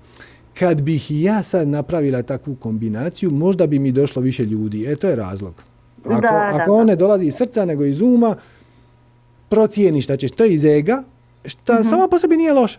E, bok, znaš šta, dobro bi mi došlo malo ekstra para da onda mogu ovo ljeto možda malo više putovati. Ok, napravit ću taj kompromis, ali ga napraviš iz ljubavi. Znači, iz ljubavi prema sebi, iz ljubavi prema svojim polaznicima, iz ljubavi prema tome što će ti to omogućiti, nešto što trenutno ne možeš, iz veselja, iz radosti, jer ti to otvara neka nova vrata i mogućnosti. To je sve što je bitno, jer zapravo samo se naša vibracija manifestira. Okolnosti... Da, to mi je, to mi je ogromno, ogromno nekako sad razumijevanje ovu rečenicu koju si rekao manifestira se tvoje očekivanje. Znači zapravo ono što ja cijelo vrijeme očekujem, naravno da, je uvjerenje. Naravno da ja, pošto vidim sebe za deset godina da ću uspjet, naravno da sad onda ne, nisam na tom nivou, zato što zapravo, da, to, to je možda onda taj... opet, šta, je definicija, šta je definicija uspjeha? Ako mene e, pitaš... mislim, da, ja se za definicija uspjeha mislim, joj, da, široka je to obilje, nije, naravno. Nije, jako je jednostavno. Uspjeh je kad radiš ono što voliš za ljude koje voliš na način koji voliš i zato od toga živiš. To je uspjeh. Evo, bravo. pa da, mislim, nije uspjeh ima 300 milijuna dolara. Je, istina, da, da, da, da, upravo to. Da, e, zapravo sam samo htjela naći šta, šta to mene koči? Eto, to zašto, zašto ja nikako da to nešto uspijem. Stalno kao nešto, nešto, pa pola radnog vremena, ali opet znaš šta, evo sad, do prije godinu dana radila sam puno radno vrijeme, a ostatak sam se bavila plesom. E sad sam mhm. već na tome da radim pola radnog vremena, a ostatak se bavim plesom. Tako da ipak ide to, to polako. Ok, neću sad ljudima još previše oduzimati, samo sam naravno htjela reći hvala ti. Shvatila sam to, znači da uh, je sve je stvar u, u, meni, mom očekivanju od mene same, mog tog uvjerenja. Da, vidiš što je zanimljivo, znači kreacija te uvijek podrži. Uvijek te podrži. E sad samo da. pitanje podrži u čemu? Ako mhm. ti kažeš, ja ne mogu živjeti samo od plesa, 100%, ja ne mogu živjeti samo od plesa. Da, da, da. Kreacija će te u tome podržati. I čak i ako iz tog uvjerenja pokušaš živjeti samo od plesa, stalo neki problem. Neki mhm. problem. Mhm. E, a ako kažeš, gle, to se može. I možda će mi trebati dvije godine, možda će mi trebati pet, možda će mi trebati šest mjeseci, ali nije važno, bitan je mhm. proces. Čak i ako ja sad pet godina provedem radeći nešto što volim i od toga na kraju ne ispadne neki blistavi rezultat, nego samo eto ja imam neke svoje plaznike, gle, pet godina si bila sretna, vesela, raspoložena i to. Ali vidjet ćeš, ta, to ti je ko kad staviš kola na nizbrdicu. E, u početku ona idu jako, jako polako i na svaki kamenčić zastanu. Ali mm jednom kad to krene, on drobi sve pred sobom. Drobi sve pred sobom. Mhm. I ideš, ideš kroz život sa puno manje napora i puno manje stresa i znaš da šta god da se dogodi, dogodilo se u tvom najboljem interesu. mm Čak i ako to ne preferiraš. Znači i to će se dogoditi. Dogodit će se stvari koje ne preferiraš. I da kažeš, vrlo zanimljivo, kakav sinhronicitet. Šta sam iz mm. toga naučila? Uh, gdje me to vodi? Uh, to je neka strelica u neočekivanom smjeru. Ja sam mislila da ću do kraja života živjeti od hip-hopa, a sad vidi, našla sam nešto uzbudljivije. Zvali su me mhm. da napravim koreografiju za dječju predstavu. Wow, to mi je još uzbudljivije. I onda malo jedno, malo drugo i onda ćete, sinhroniciteti ćete jednostavno povući tamo gdje treba biti. Živa istina. Evo samo da dam ljudima dokaz ovoga što si rekao. U tom periodu kad sam ja odustala se baviti plesom, kao idem ja naći svoju novu strast jer sam ubila jadno ovu svoju strast o plesu, očekivajući da ne znam koliko ja moram zaraditi i odlučim ja plesat, upisati taekwondo, jel, borilačku vještinu. I treniram ja tamo, nađem klub, prekrasan, ono ljudi toliko topli, srdačni, znači doslovno druga obitelj obitelj, što ti puno znači kad ipak nisi baš u svojoj zemlji. Mhm. I prođe nekakvih mjesec, dva, tri, svi zadivljeni kako meni super ide ta tehnika, a ide mi jer sam od plesa elastična, imam koordinaciju i ono, paše mi.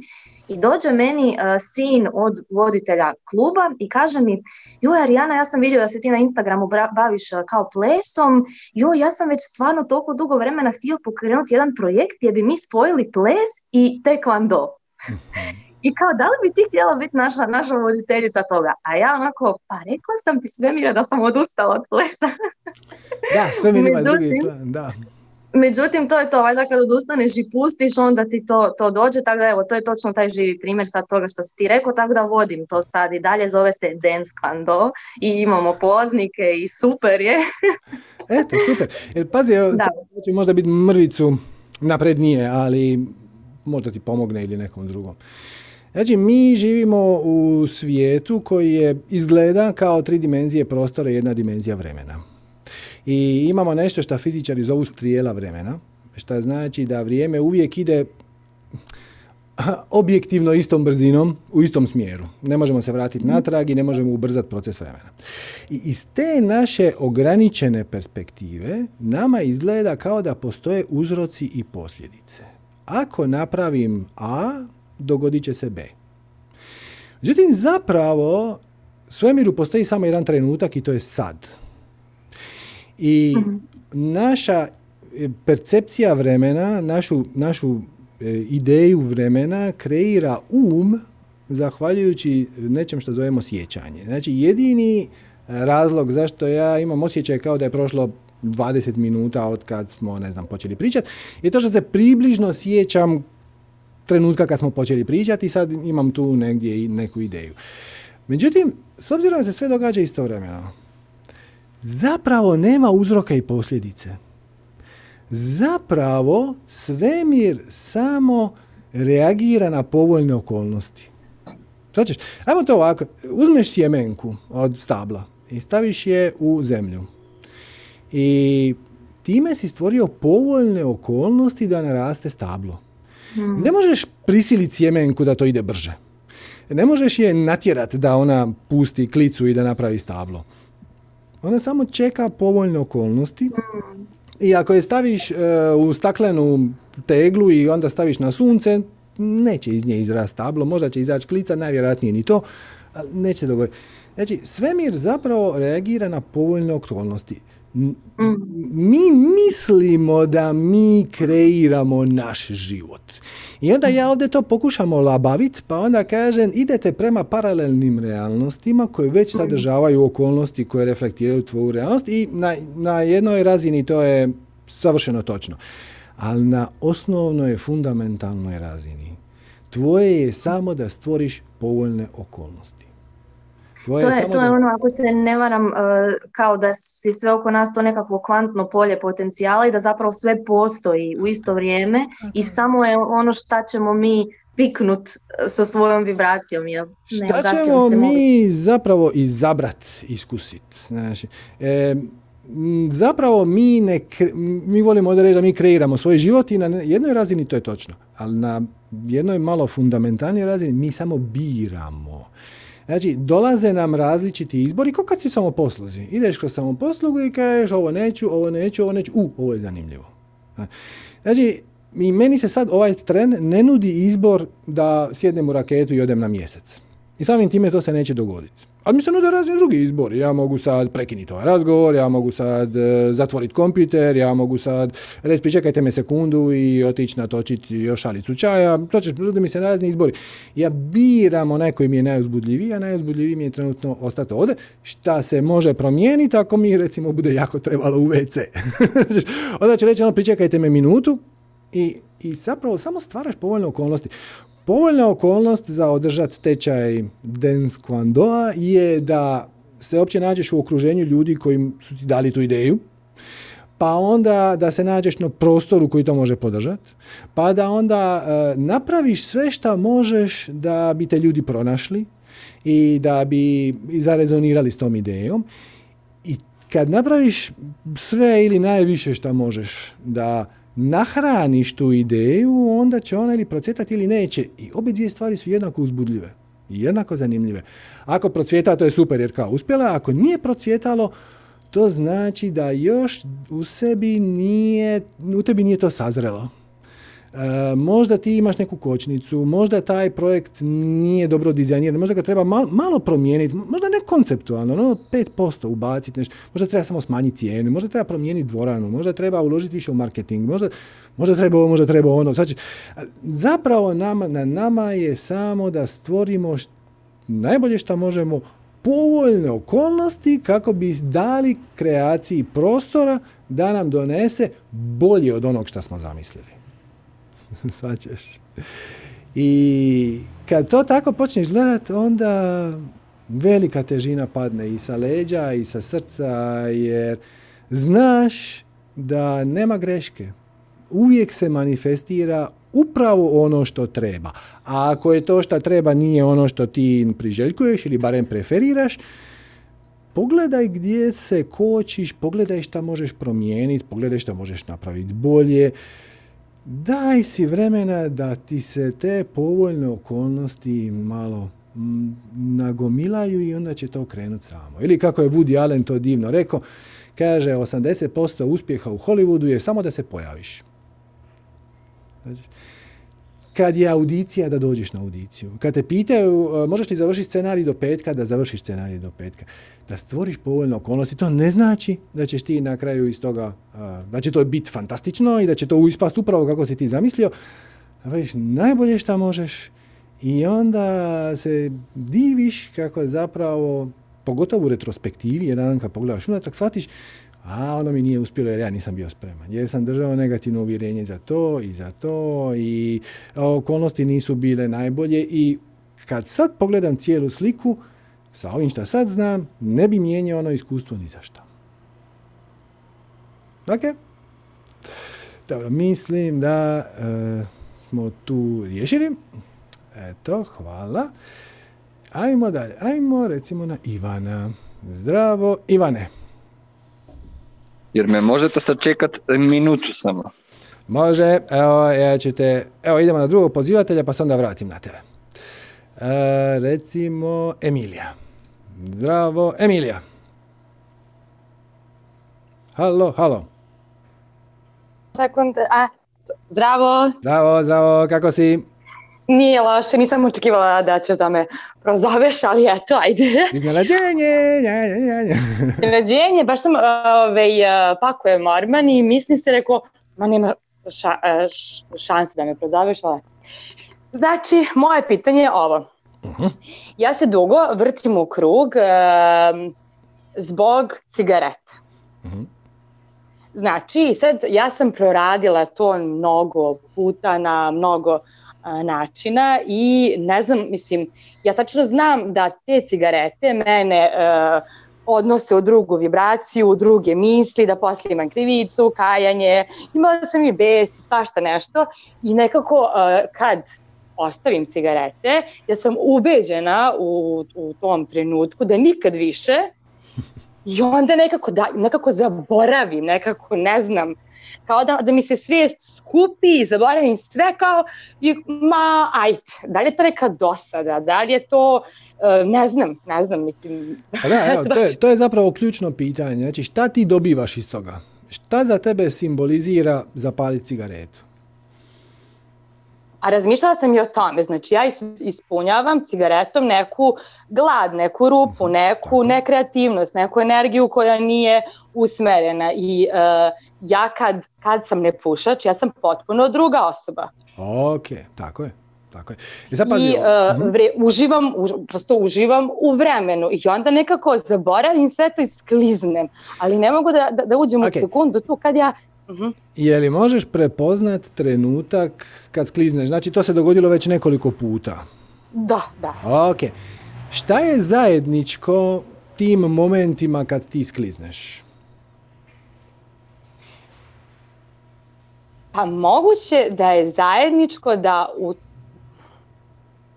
u trenutku kad skliznem, da meni nešto nije dovoljno. Mm-hmm, dobro, može, ajmo dalje. Šta ti nije dovoljno, šta ti fali? Šta, šta nadomještaš ti? Buđenja možda.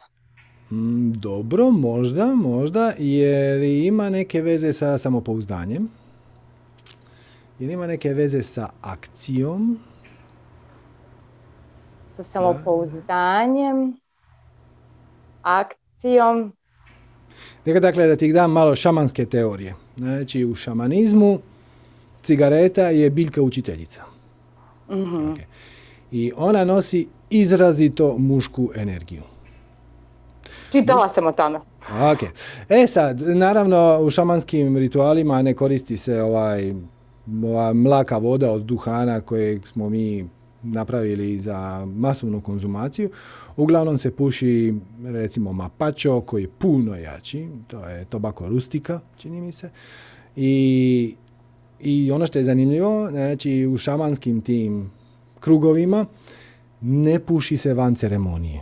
Znači, mm. duhan služi za pročišćavanje,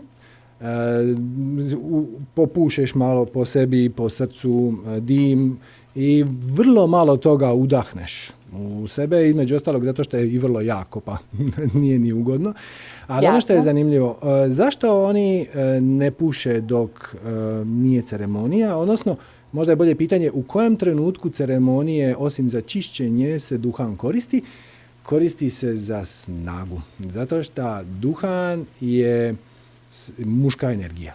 Vrlo, vrlo muška energija. E. Moguće je da posegneš za duhanom kad ti treba snage, kad ti treba akcije, kad ti treba samopouzdanja. Jeste, ja u suštini i posegnem, baš, na primjer, par dana ne pušim, ja osjetim silnu neku energiju mm-hmm. i svežinu, nekako ne, a, i u stvari ja kao da hoću da spustim to.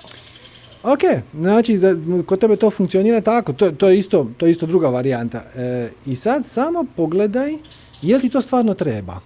I za, tu, za taj konkretan efekt koji želiš postići, nađi zamjenski preparat šta god. Ti se znači želiš malo spustiti, malo se želiš uzemljiti, znači duhan uh uzemljuje.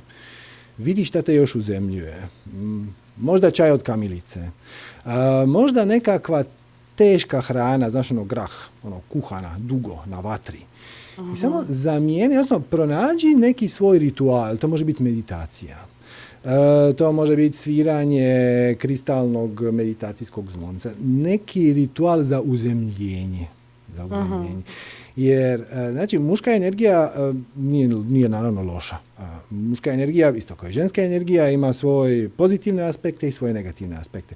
Pozitivan aspekt muške energije je što je ona aktivna, što ona radi, što ona materializira, što ona mijenja i ona je kreativna kroz taj ajmo promijeniti stvari.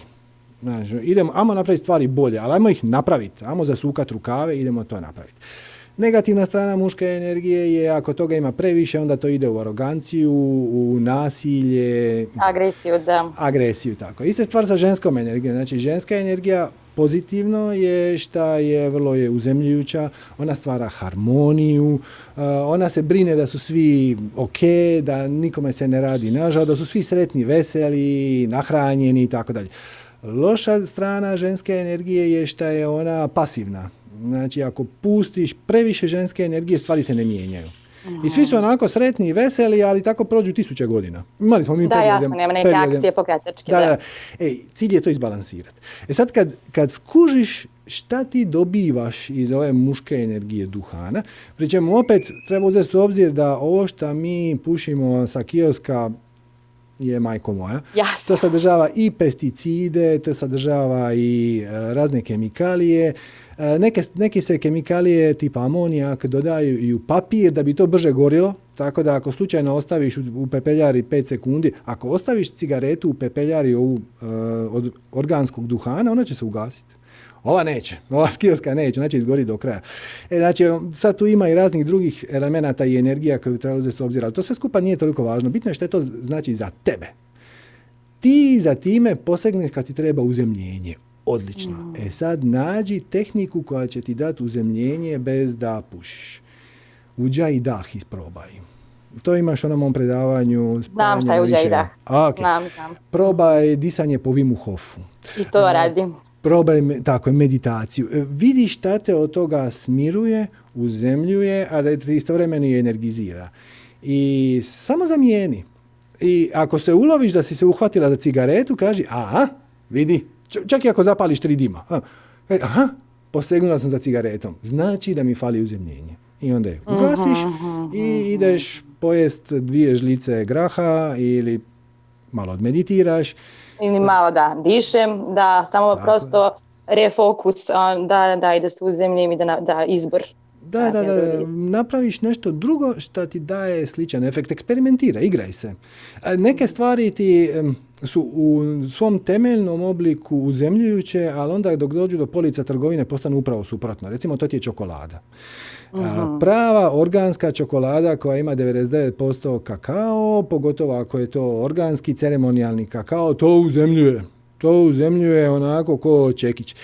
E, ali onda mi, ako to kupimo samo poslici, onda tu ima i šećera, i ovoga i onoga, i onda te to raspršuje. I zapravo efekt raspršivanja šećera nadvlada ovaj efekt uzemljenja kakao. Ali opet, ako uspiješ negdje kupiti e, svježi izvorni organski kakao, toga sad ima i po našim dućanima i probaj, probaj jel ti, jel ti to radi, znaš, jel ti to u zemlji. I to sam probala. da, da, da.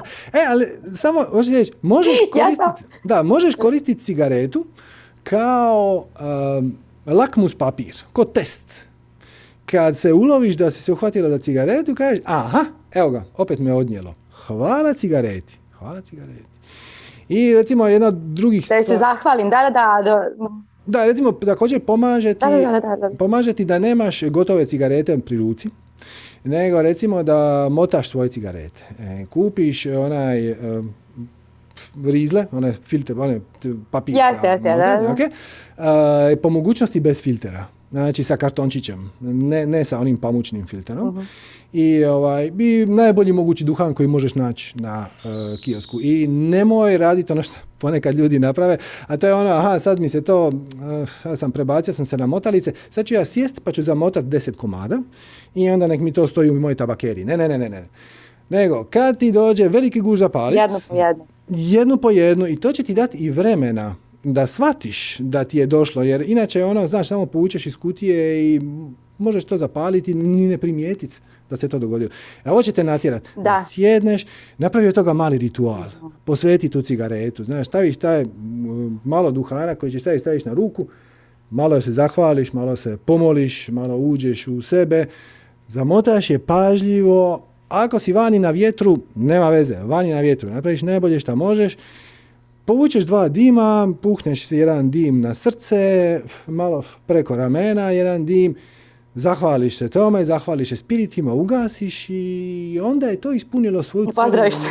Da, onda to, ali sa velikom zahvalnošću, ne ono, uf, skoro sam se zeznuo.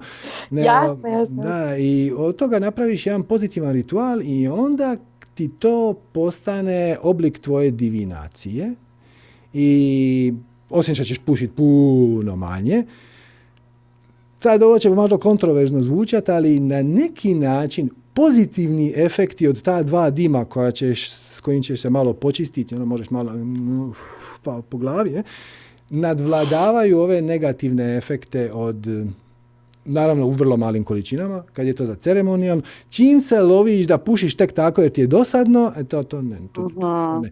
I onda pogledaš šta je to, e, zašto me tu odnijelo, šta mi fali u životu, e, možda sam se zadnjih dana previše barila, bavila bila sam previše ekstrovertirana. Bi došli su blagdani i stalno mi neko zove, čestitam, cijeli dan sam na telefonu, to raspršuje.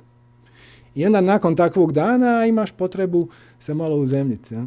S druge strane, kad dan provedeš doma, čitajući neku zanimljivu knjigu, spiritualnu recimo, meditirajući, to ne dođe ti to zapad. Zato što si uzemljen. E, iskoristi duha na pozitivan način i pronađi način da ti to postane mali, mala ceremonija da, da posvetiš taj duhan, da se zahvališ toj biljci učiteljici na svemu što će sad napraviti za tebe, šta te opće podsjetila da si u toj vibraciji, šta će ti pomoći da se uzemljiš i onda je, si iskoristila duha na pozitivan način. Da, da, da promenimo prosto percepciju, da, da, jasno. I onda ćeš pušiti sve manje i manje i manje, a kad zapališ, zapravo ćeš biti zahvalna što si zapalila, zato što te to podsjetilo da si ispala iz fokusa ili iz centra, uh-huh. je je to opet dobro. Pokušat ću, uradit ću. Ne, napravi, tako je, tako je, tako Za početak, kutiju, kutiju cigareta koju imaš kući, baci u smeće. No, stvarno. Onda kupi one papiriće sa da, filterima, kartonskim, koje onako moraš zarolat. E, već sam taj čin će ti to pušenje učiniti manje ugodnim, zato što onaj filter skine dosta te hrapavoće i, I samim time će ti i teže promakniti da si zapalila i onda još to malo posvetiš, zahvališ se bici učiteljici, to staviš između dvije ruke, malo se za, za, pošalješ je bezuvjetnu ljubav, staviš je pažljivo u papir, popušeš oko sebe, počistiš se malo i kažeš ok, s ovim meni dosta i sad se idem uzemljiti na neki drugi način. Baš je a, napisao, pokušajte da meditirate uz cigaretu i vidjet ćete da vam prije samo prvo dva dima ostalo, već nisu u stanju da ostanete u meditaciji i da konzumirate cigarete koje su na trafici. Prosto. Pa između ostalog Da i ste u meditativnom stanju. Da, da, da, između ostalog i to. Inače, još jedan dobar savjet, ako ćeš slušati šamanski, nemoj držati cigaretu ovako. Znači, nego je, drži, znači ne ovako, nego ovako. Znači, ne prekidat energetski tok e, od cigarete koji ide prema tebi. Ovako ga sjećaš, a kad ga ovako ulaziš sa punom rukom, onda ga ne prekidaš. Tako da to ti isto ako je jedan dobar trik i kad sa punom pažnjom, sad vidiš sad ima puno uputa. Znaš, ono, pa izvadi duhan, pa izvadi papir, pa napravi filter, pa ga posveti, pa ga stavi, pa ga ono, zamotaj, pa, pa ga posveti, pa onda popuši. Ne može ti promaknut da se to uopće događa, to prestaje biti nesvjesna radnja i čim postane svjesna radnja, onda automatski postaje izbor. A nije više, nisi više rob te navike, nego Jasno. shvatit ćeš po putu da, aha, ja motam cigaru, a, ok, a, jer mi I kao ste im treba? na pola bolje da, da uzmem čaj. Da, na primjer, da, da, da. Osvijestim trenutak, budem tu kao ne, šta radim ja ovo? da, dobro. Eto ga. Hvala ti. Molim, hvala tebi na Hvala javljanju. mnogo, pozdrav. Tako dobro. Bog, bog. Pozdrav. Ok, ajmo se sad vratiti na Ivana. Zdravo, Ivane. Halo, halo. Zdravo Srđane, Bog, jesmo sad spremni? smo spremni sad, nismo, ne, nemamo tu tremu koju smo imali prošli put. Odlično. Uh, ja sam Ivan, ona iz Makedonije, Mhm, mhm. Od prošli put. Uh, aj, ajmo sad jedno pitanje postaviti. Uh, kako preseći papučnu vrstu sa mamom? Na koji način se Znači, ona manifestira? ne znam koji put, znači da ona... A, a, aj ovako, uh, svaki put kad se čujemo ona je sva kukanja, kako mi nedostajemo nju, kako nas, ne znam, ova korona sprečava sad da se vidimo i sve ostalo. I kako ja to lepo odgovorim, mama, uh, Neli, bit će bolje vremena, bit će sve bolje, samo moramo se paziti sve, oko Mhm. sve ovaj sav ovaj virus koji uopšte ne volim ni pričat ga, prihvaćam ga, tu je, to je, ajde idemo dalje, svi s osmehom na licu tako to. Uh, a nije, mislim, nije samo sad da je korona u pitanje pa da ona kuka. Ona je već navikla da kuka u životu, ona je druga generacija, ja to razumem i uh, proba, pokušavam da, da ne li, uh, da ne znam, uh, naučim da ne treba tako da radi. Dobro, dobro, ali na koji način to negativno utječe na tvoj život? Osim što ti malo ide na živce. Malo više. E, ali, tu sam te čekao. Ovaj, znači, nije problem u okolnostima. Problem je u tvom stavu prema okolnostima. Znači, ti možeš jednako tako reći, gle, mama me opet zove, pa to je super, znači da me voli. Dobro. E, ono što tebi proizvodi patnju je ovaj stav ja, ona mene gnjavi, zašto se ja sad moram javiti, opet, sad će ona meni nešto, pa ću ja njoj nešto, bla, bla, bla, bla, bla. E, samo prihvatiš tu situaciju i jer vidiš šta je, šta je stvar, E, kad kreneš u situaciju sa negativnim predznakom, znači vidiš da mama zove na telefon i kažeš ajme majko, evo, opet će me daviti. I onda se s time javiš, ono, ne zdravo mama, ona osjeća da nešto nije u redu. I to je motivira da te zove još češće.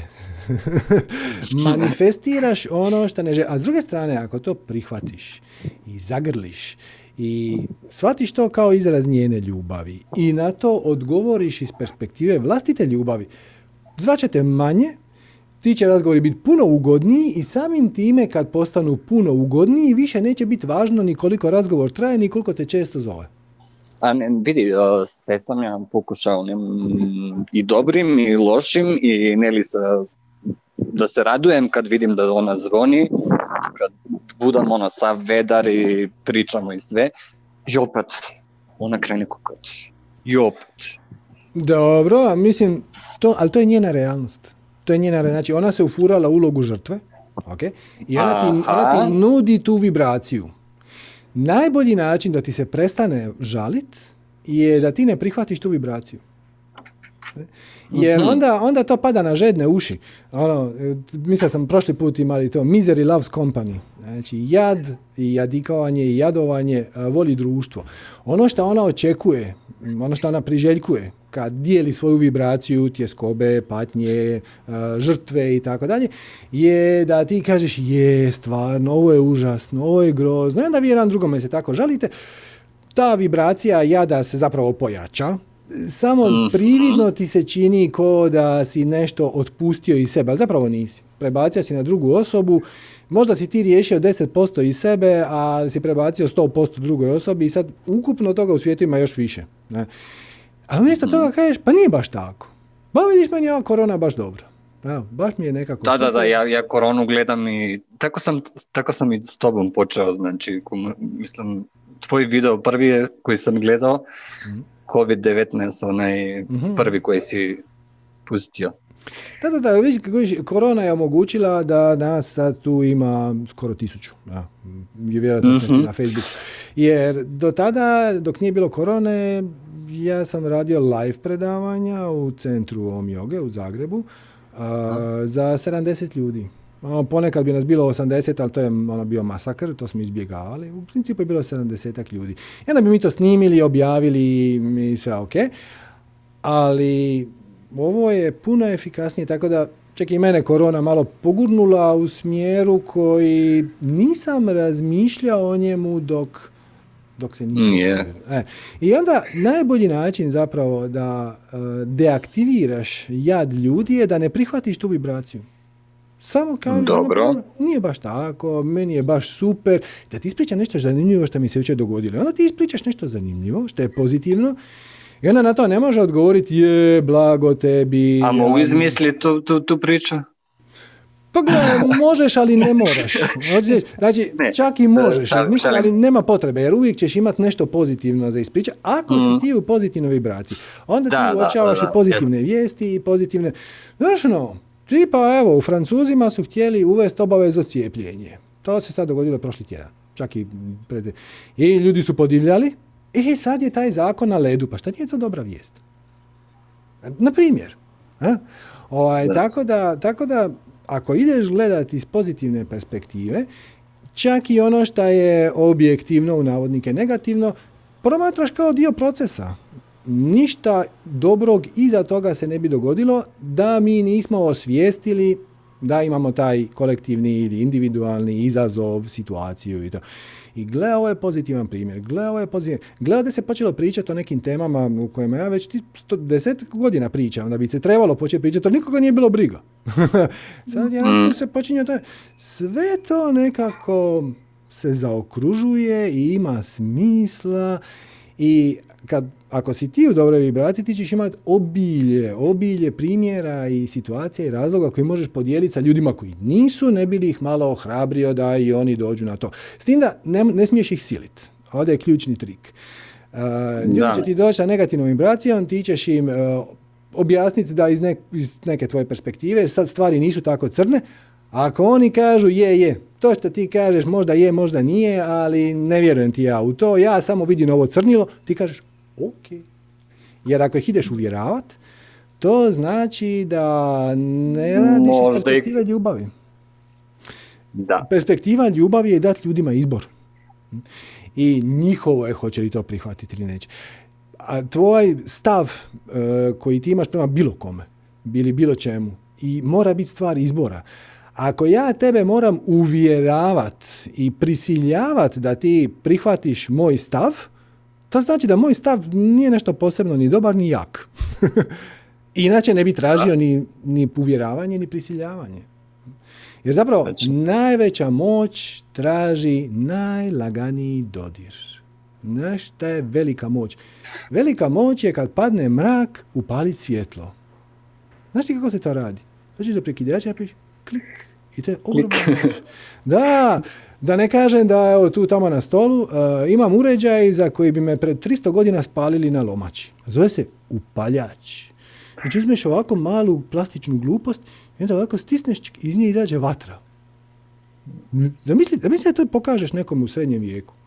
Pa Mhm. Mislim, zapalio bi te na lomači. Mislim, mislim, ko- e, to je, to je moć. Napraviti vatru sa čk, napraviti svjetlo sa čk. Ako ti moraš siliti ljude na nešto, onda tvoja ideja nema vrijednost.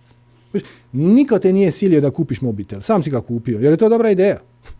Niko te nije silio da spojiš kompjuter na internet, sam si ga spojio i još, još to plaćaš, jer to je dobra ideja, svačaš. A s druge Da. strane, ono, puno stvari koje nam se pokušavaju nametnut, tra- zahtijevaju neku vrst prisile, čim zahtijevaju neku vrst prisile, ja sam skeptičan. Ono, ponekad se znalo desiti u povijesti da ljude treba prisiliti na nešto što je u njihovom najboljem interesu, ali to je samo zato što ljudi koji su to radili nisu shvatili da jednostavno mogu pričekati još dva dana ili dvije godine i to će se desiti samo. E, I da su to shvaćali, danas bi u svijetu bilo manje nasilja.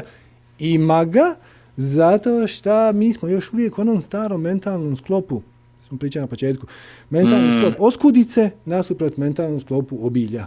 E, I kad shvatiš da niko ne treba tebe podržat da bi ti bio sretan i uspješan i Da, dobro, to, to, to mi je jasno i to, i to i živim realno oko toga u principu se ne svađamo, nego se uh, moja brat, bratčetka, uh, sestra Mhm. svađa sa mnom, kaže ne možeš ti sve prihvatiti. A zašto ne mogu? A zašto da ne? Da, Kad može sve i sve treba da se prihvati.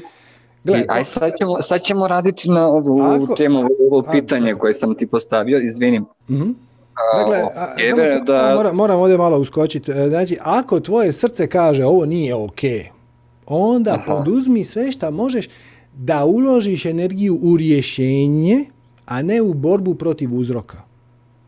Znači, Dobro, E, znači, bit će situacija u životu kad će biti teško prihvatiti. Ajmo to, evo, vidio sam tu negdje na četu, negdje na početku je neko napisao, ja ne mogu prihvatiti toliko gladi u svijetu. Nemoj. Odli, odlično, to nije nešto što treba prihvatiti. To je nešto što treba osvijestiti, osvijetliti, uočiti i uložiti svoju energiju u rješenje tog izazova. Šta to znači? Slijedi svoje srce. Znači, to može značiti možda otići tamo, pa pomoć ljud- možda na neki način pokrenuti inicijativu da se skupi neka hrana koja će se tamo poslat, proučiti koji e, razlozi, šta stoji u temeljima to, te situacije, zašto se to događa, znači pokrenuti neke pozitivne procese, znači nije da se sad treba pomiriti sa robstvom i do... Samo ne ići na nasilje nasiljem, zato što ne možeš sa vatrom ugasiti vatru. Znači, Vatru ćeš ugasiti sa vodom.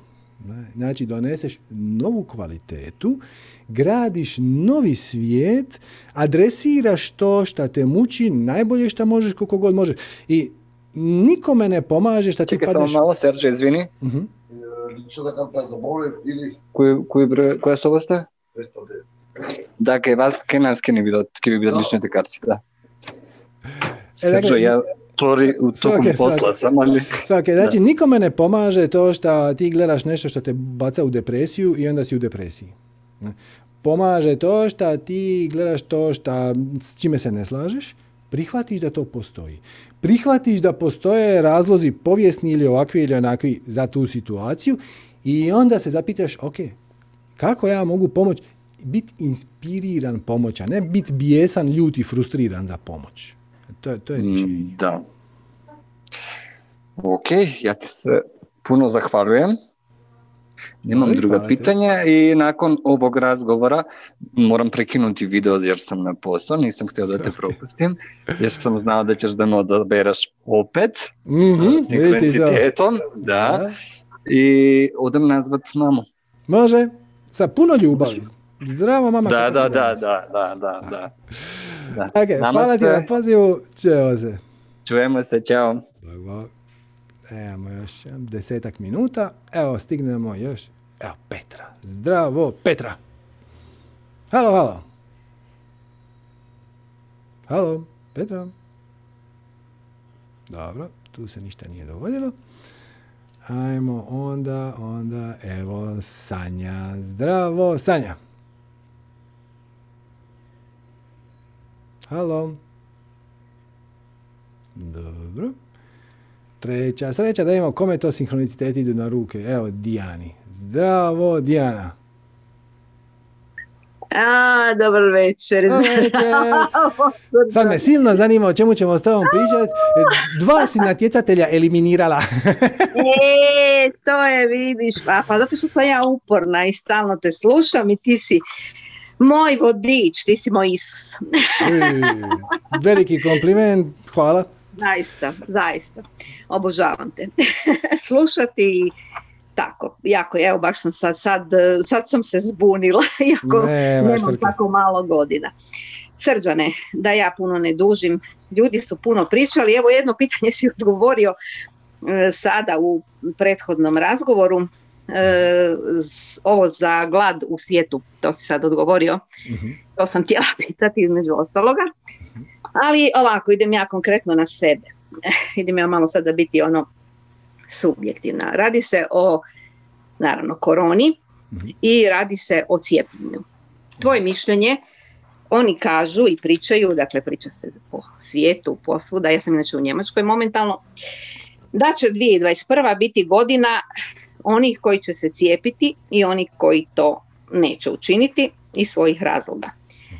E, Puno sam slušala tebe i, i prošli sastank sam bila tu i sve sam to fantastično si sve to ispričao i ono, wow, stvarno mi je sve jasno i sve, sve razumijem, ali ovo e, stanje sada e, sa tim cijepljenjem ili ne cijepljenjem, me zanima tvoje razmišljanje.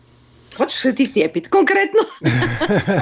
Pa Ajde gle, u za- glavu da za, za početak, e, ja ne vidim zašto, dakle upravo ovo što smo sad pričali sa Ivanom.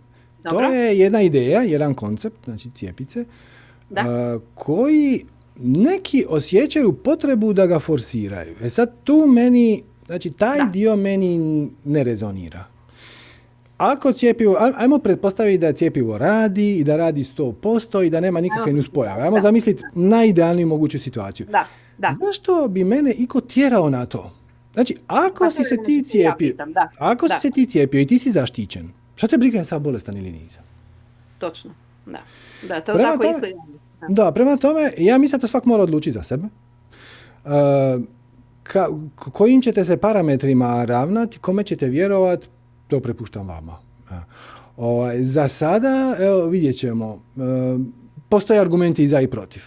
Ja sam apsolutno protiv bilo kakve oblike prisile.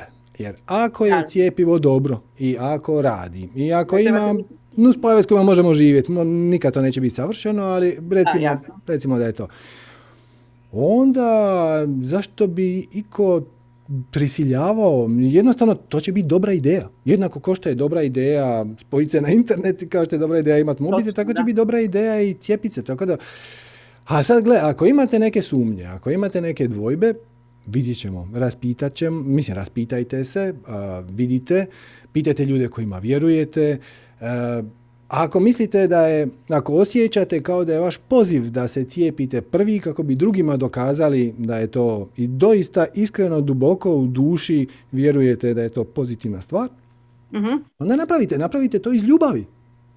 Znači, kako biste promovirali ideju u koju iskreno vjerujete.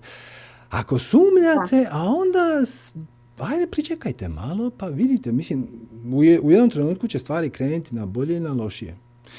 I mislim, ili će se pokazati da to radi, ili će se pokazati da to ne radi. I u oba dva slučaja stvari će biti bjelodane. Ja sam samo, kažem, ja sam izrazito protiv bilo kojeg oblika prisile. Prisile, pa da, naravno, da. To je, Jer mislim, na kraju krajeva a, neka mlađa osoba u dobrom zdravstvenom stanju može odabrat, baš onako svjesno i namjerno, čak i da je cjepivo najbolje na svijetu.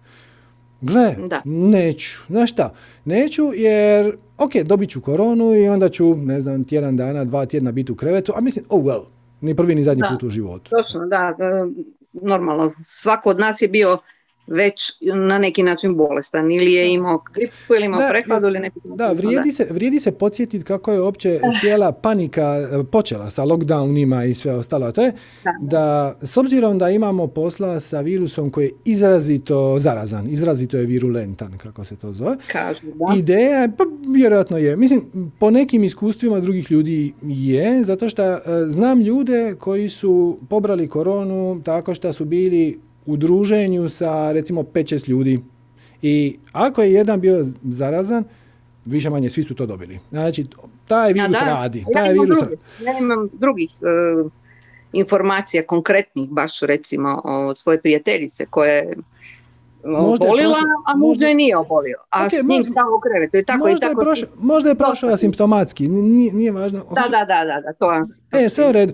Znači, neko će reći, uh, ja sam spreman na taj rizik. I ova cijela situacija sa zatvaranjima, sa nasiljem, sa putovanjima, granicama i to, Putovat, da, to, je to je krenula, recimo- tako je, krenula je zapravo da se ne bi stvorio nagli pritisak na bolnice. Znači da ne bi sad svi došli u bolnicu istovremeno jer to bolnica ne može podnijeti. E, ali ako cijepljenje zbilja krene kako e, su najavili, prvo najugroženiji, pa ne znam onda starački domovi i tako dalje, Tako su krenuli već danas, da. Ok, onda se je za očekivati da će u nekom trenutku, relativno skoro, možda za par mjeseci, svi koji su doista u rizičnoj skupini biti zaštićeni. Pa tako, ako su svi koji su u rizičnoj skupini zaštićeni, ja mislim da se možemo oko toga malo opustiti. Ali opet, to je moje mišljenje, nisam liječnik, nisam epidemiolog, Da. nisam na prvoj liniji obrane, ne vidim. Ja samo ne vidim e, potrebu za nasiljem. Ovo što se najavljuje, nećeš moći putovati, nećeš moći u javni prijevoz. to mene ne- najviše plaši, da. Ja, baš me plaši, moram is- iskrena E, biti, jer ja sam u Njemačkoj e, kod muža koji radi, a inače sam iz Rijeke. Ne? Kužim, ali ako Tako vas da- to plaši, onda... mm, To meni držite- govoriš vi, ok, dobro. Da, ok, ako te plaši, ako te plaši, to znači da u sebi držiš vibraciju straha vezanu na tu temu i time povećavaš šansu, vjerojatnost, da ćeš manifestirati okolnosti koje rezoniraju sa tom vibracijom. Znači, nemoj se bojati. Nemoj se bojati. Biće šta Da. bude. U nekom trenutku... Stvarno se ne bojim, ali, ali dođem ja u šta ja znam, danas sam vidjela na fejsu sa dugim cijevima došlo cijepivo i normalno da me to, mislim, hoću, neću, ja izbjegavam i vijesti, ne gledam niti televiziju i stvarno se trudim i hodam i meditiram i slušam tebe i sve svašta nešto, ali kad vidiš ono naš udarni uh, vijest, ono, samo naslove pogledam. Ok, ok, hoćeš ali, znači, duge cijevi, sad promakla mi je ta vijest, ali znači, Da. policija sa dugim cijevima čuva cijepivo. Da. Drug, mislim, od koga je čuva? Znači, ta policija nije tu da E. prisili prolaznike na cijepljenje. Ona je tu da spriječi ljude koji bi možda to cijepivo oštetili, razbili i to mi zvuči razumno. Kako bih rekao, nije rješenje da stjeramo ljude na cijepljenje, jednako kao što nije rješenje da ih spriječavamo da to rade. Ma da, to je sve i malo vjerovatno jedna, eh, jedna eh, pozornica, eh, malo i strah da se ulije što veći eh, sa, tim, sa tom policijom i sa tim moranjem i sa tim svim, eh, općenito kad to vidiš i kad to, samo kad vidiš policiju sa, sa ovim Da. puškama, već, već u tebi se stvara strah. I to Evo, sad, pa meni tako je, i to, da, da se razumijemo, to sad poteže i neke druga pitanja. Znači, ono, ako, i, znači sad je država u kojem god obliku dala sebi za pravo da ide ljudima po kućama i onda, ne Da. znam, rastjeruje tulume. E, samo malo, samo malo, znači tu treba biti jako, jako, jako oprezan. Dobro, šta ćemo sad mi, Srđane? Ajde, šta ćemo sad mi? Na koji način tebe ta situacija spriječava da slijediš svoju strast? Pa gledaj, mene momentalno ne spriječava stvarno. Ja sam Exactly. ali, ali to je to, Ja točka, točka. Nema, ali, ali nema, ve- nema dalje. Znači, ako je tvoja strast promovirat cijepljenje ili ne cijepljenje, radi to najbolje što možeš. Ma, uopće se u to ne pačam. Dobro. Ok, ako tvoja strast nije vezana za to, nego je tvoja strast nešto posve drugo, radi to drugo. I iskoristi ovo kao pozitivan sinhronicitet. Ono, o, ja već godinama razmišljam o tome da napišem knjigu, ali nikad vremena, a sad ga evo imam. Da. Ili sad da pročitam nešto, ili da se informiram, ili da nešto mm, meditiram, ili bla, bla, bla. Sad možeš. Znači, to je ključno. Znači, ostaneš pri, surađuješ sa životom. Život ti je donio ovu okolnost koja je vrlo zanimljiva na puno razina. Puno Da, istina. I puno se dobrih stvari desilo. I puno isto se dobrih tako, stvari- ta korona isto, evo ja sam isto zahvalna što sam sad s tobom tu i pričam e, Točno, iz Točno, točno, ali, ali pomoglo nam i da neke stvari osvijestimo. Da je neko pred 20 godina nekom Njemcu rekao, znaš šta, doće dan kad će policija ići po kućama i rastjerivati privatne tulume za Božić. On bi rekao, Da. pa šta je ovo 938, mislim, to se ne može dogoditi. Mislim, to se Da. nije događalo Njemcima ni u doba Hitlera. Već, Da, zašto bi se to sad događalo? E, ali vidi, odjedan put je vlast sad sebi dala to pravo. I ajmo tu samo primijetit da to ne, ne, možda sad možemo to tolerirati još dva tjedna, ili, ali gle, ne možemo dočekati lockdown šesti mjesec. Mislim, ne dolazi u obzir. I ako tvoja duša kaže ja želim slobodu, koja je ne samo meni nego i svima drugima aktivno narušena, idi i gradi bolji svijet. To može značiti i motivirati ljude da pišu peticije, može znači skupljati neke potpise, to može značiti ponuditi ljudima opcije, e, motivirati ih da slijede svoje strasti, e, Dobro. poučavati ih da promatraju videe. situaciju. Da, Dijelit svoje vide, što radi. ostalog i to, ako, ako oni stvarno rezoniraju s tobom. Znači, jer to je zapravo bitno. Znači, na koji način ova situacija mene spriječava da ja budem u visokoj vibraciji, odnosno da slijedim svoju strast? I odgovor je nikako. Onda nije važno. Onda nije važno. Da, da, Jer da. otići ćeš u onu verziju svijeta koji najbolje rezonira sa tvojom vibracijom u kojoj jesi, ne u kojoj želiš biti, nego u kojoj jesi. Ako si ti u vibraciji tjeskobe, jer ovo van je užasno, percipirat ćeš samo užase.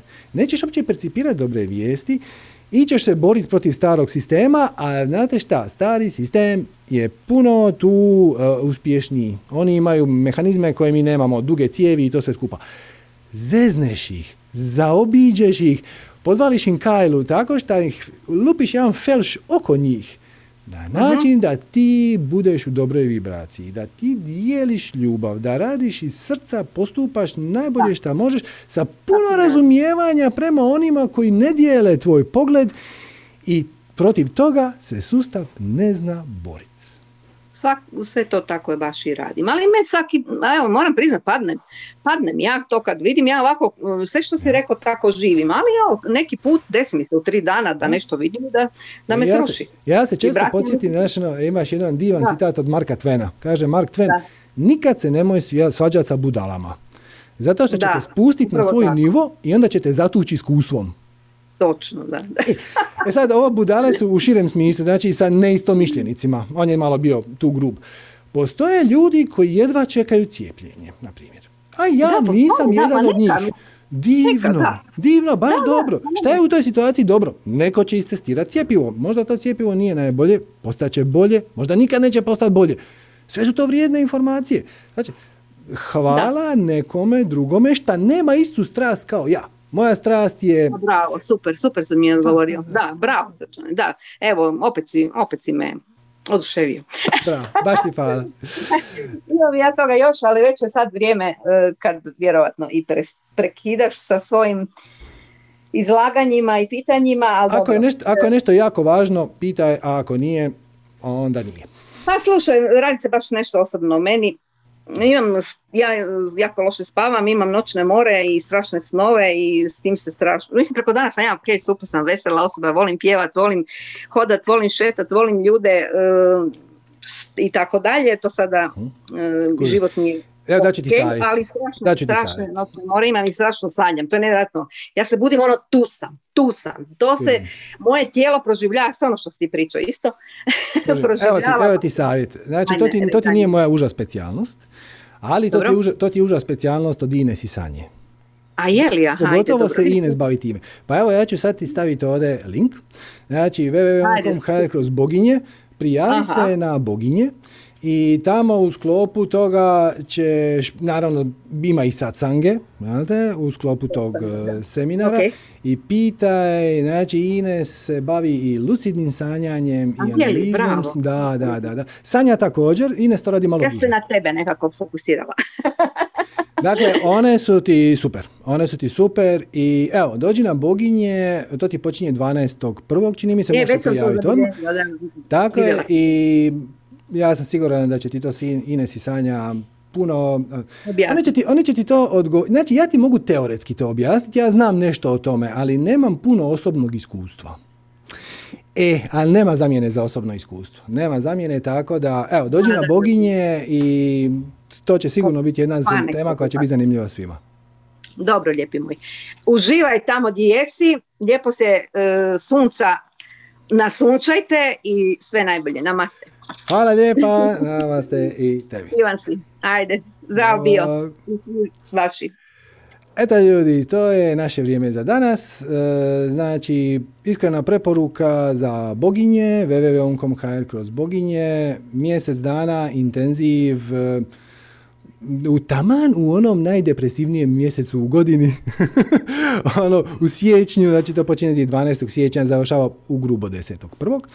E, pa evo, prijavite se, vrijedi, vrijedi, stvarno, istestirano na živim ljudima, prošli ciklus je prošao odlično, ako još uvijek dvojite da li rezonirate sa Sanjom Ines, Prek sutra, znači utorak 29.12. u 19 sati će biti e, satsang, nastavak ogledalca ogledalca o odnosima, pa evo da vidite je li uopće rezonirate s njihovom energijom. E, dobit ćete točne linkove na Facebooku, Viberu i to sve skupa. E, ovo je bio eksperimentalni satsang koji smo ispromovirali samo na Viberu i prošao je spektakularno, ono stvarno jako vam zahvaljujem jer nama to olakšava pristup, puno nam je jednostavnije napisati i brže i interaktivnije napisati poruku na Viberu nego slagati newsletter pa onda se to šalje satima. Pa onda ako nešto iskrsne onda moram ponovno slati slat satima. Znate, ipak se neće održati to. Što se ovo do sad nikad nije dogodilo, ali ko zna, možda jedan dan i hoće. Ne. Pa evo, satsang je naravno besplatan, e, ako vam je na neki način bilo zanimljivo ili korisno, podržite nas donacijom www.manifestiranje.com kroz donacija. Svaka donacija nam je više nego dobrodošla i duboko smo zahvalni i omogućava nam da ovo nastavimo raditi na ovaj način koji smatramo da je najbolji mogući za sada dok, je, dok se ne pokaže neki uzbudljiviji način velike dobrobiti za sve i eto, stojite mi dobro, sretna vam nova godina. Znam da će sad mnogi reći ono, "Joj, to sam rekao i lani pa vidi šta se dogodilo. Ne, budite zahvalni ovoj 2020. na svim lekcijama koje ste dobili. Sljedeća godina je godina transformacije. Znači, bit će sve više i više svjetla i to se neće dogoditi samo od sebe. Vaša će, e, vaše sudjelovanje u tom procesu ne samo da je poželjno i da je dobrodošlo, nego vi ste se zbog toga tu inkarnirali. I samo razmislite o tome, došli smo u prelomnu točku civilizacije.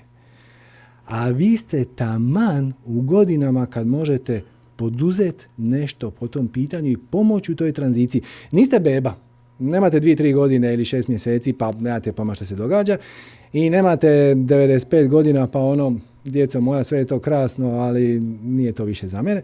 Taman ste u godinama kad možete učestvovati, podržati, eh, na neki način sudjelovati u ovoj kolektivnoj transformaciji m, ovog zastarjelog mentalnog sklopa koji je baziran na oskudici u novi svijet koji će biti baziran na obilju i na slobodnom dijeljenju i učenju i informacijama i puno više dobrote i topline i bezuvjetne ljubavi, ali do tada treba još malo veslat.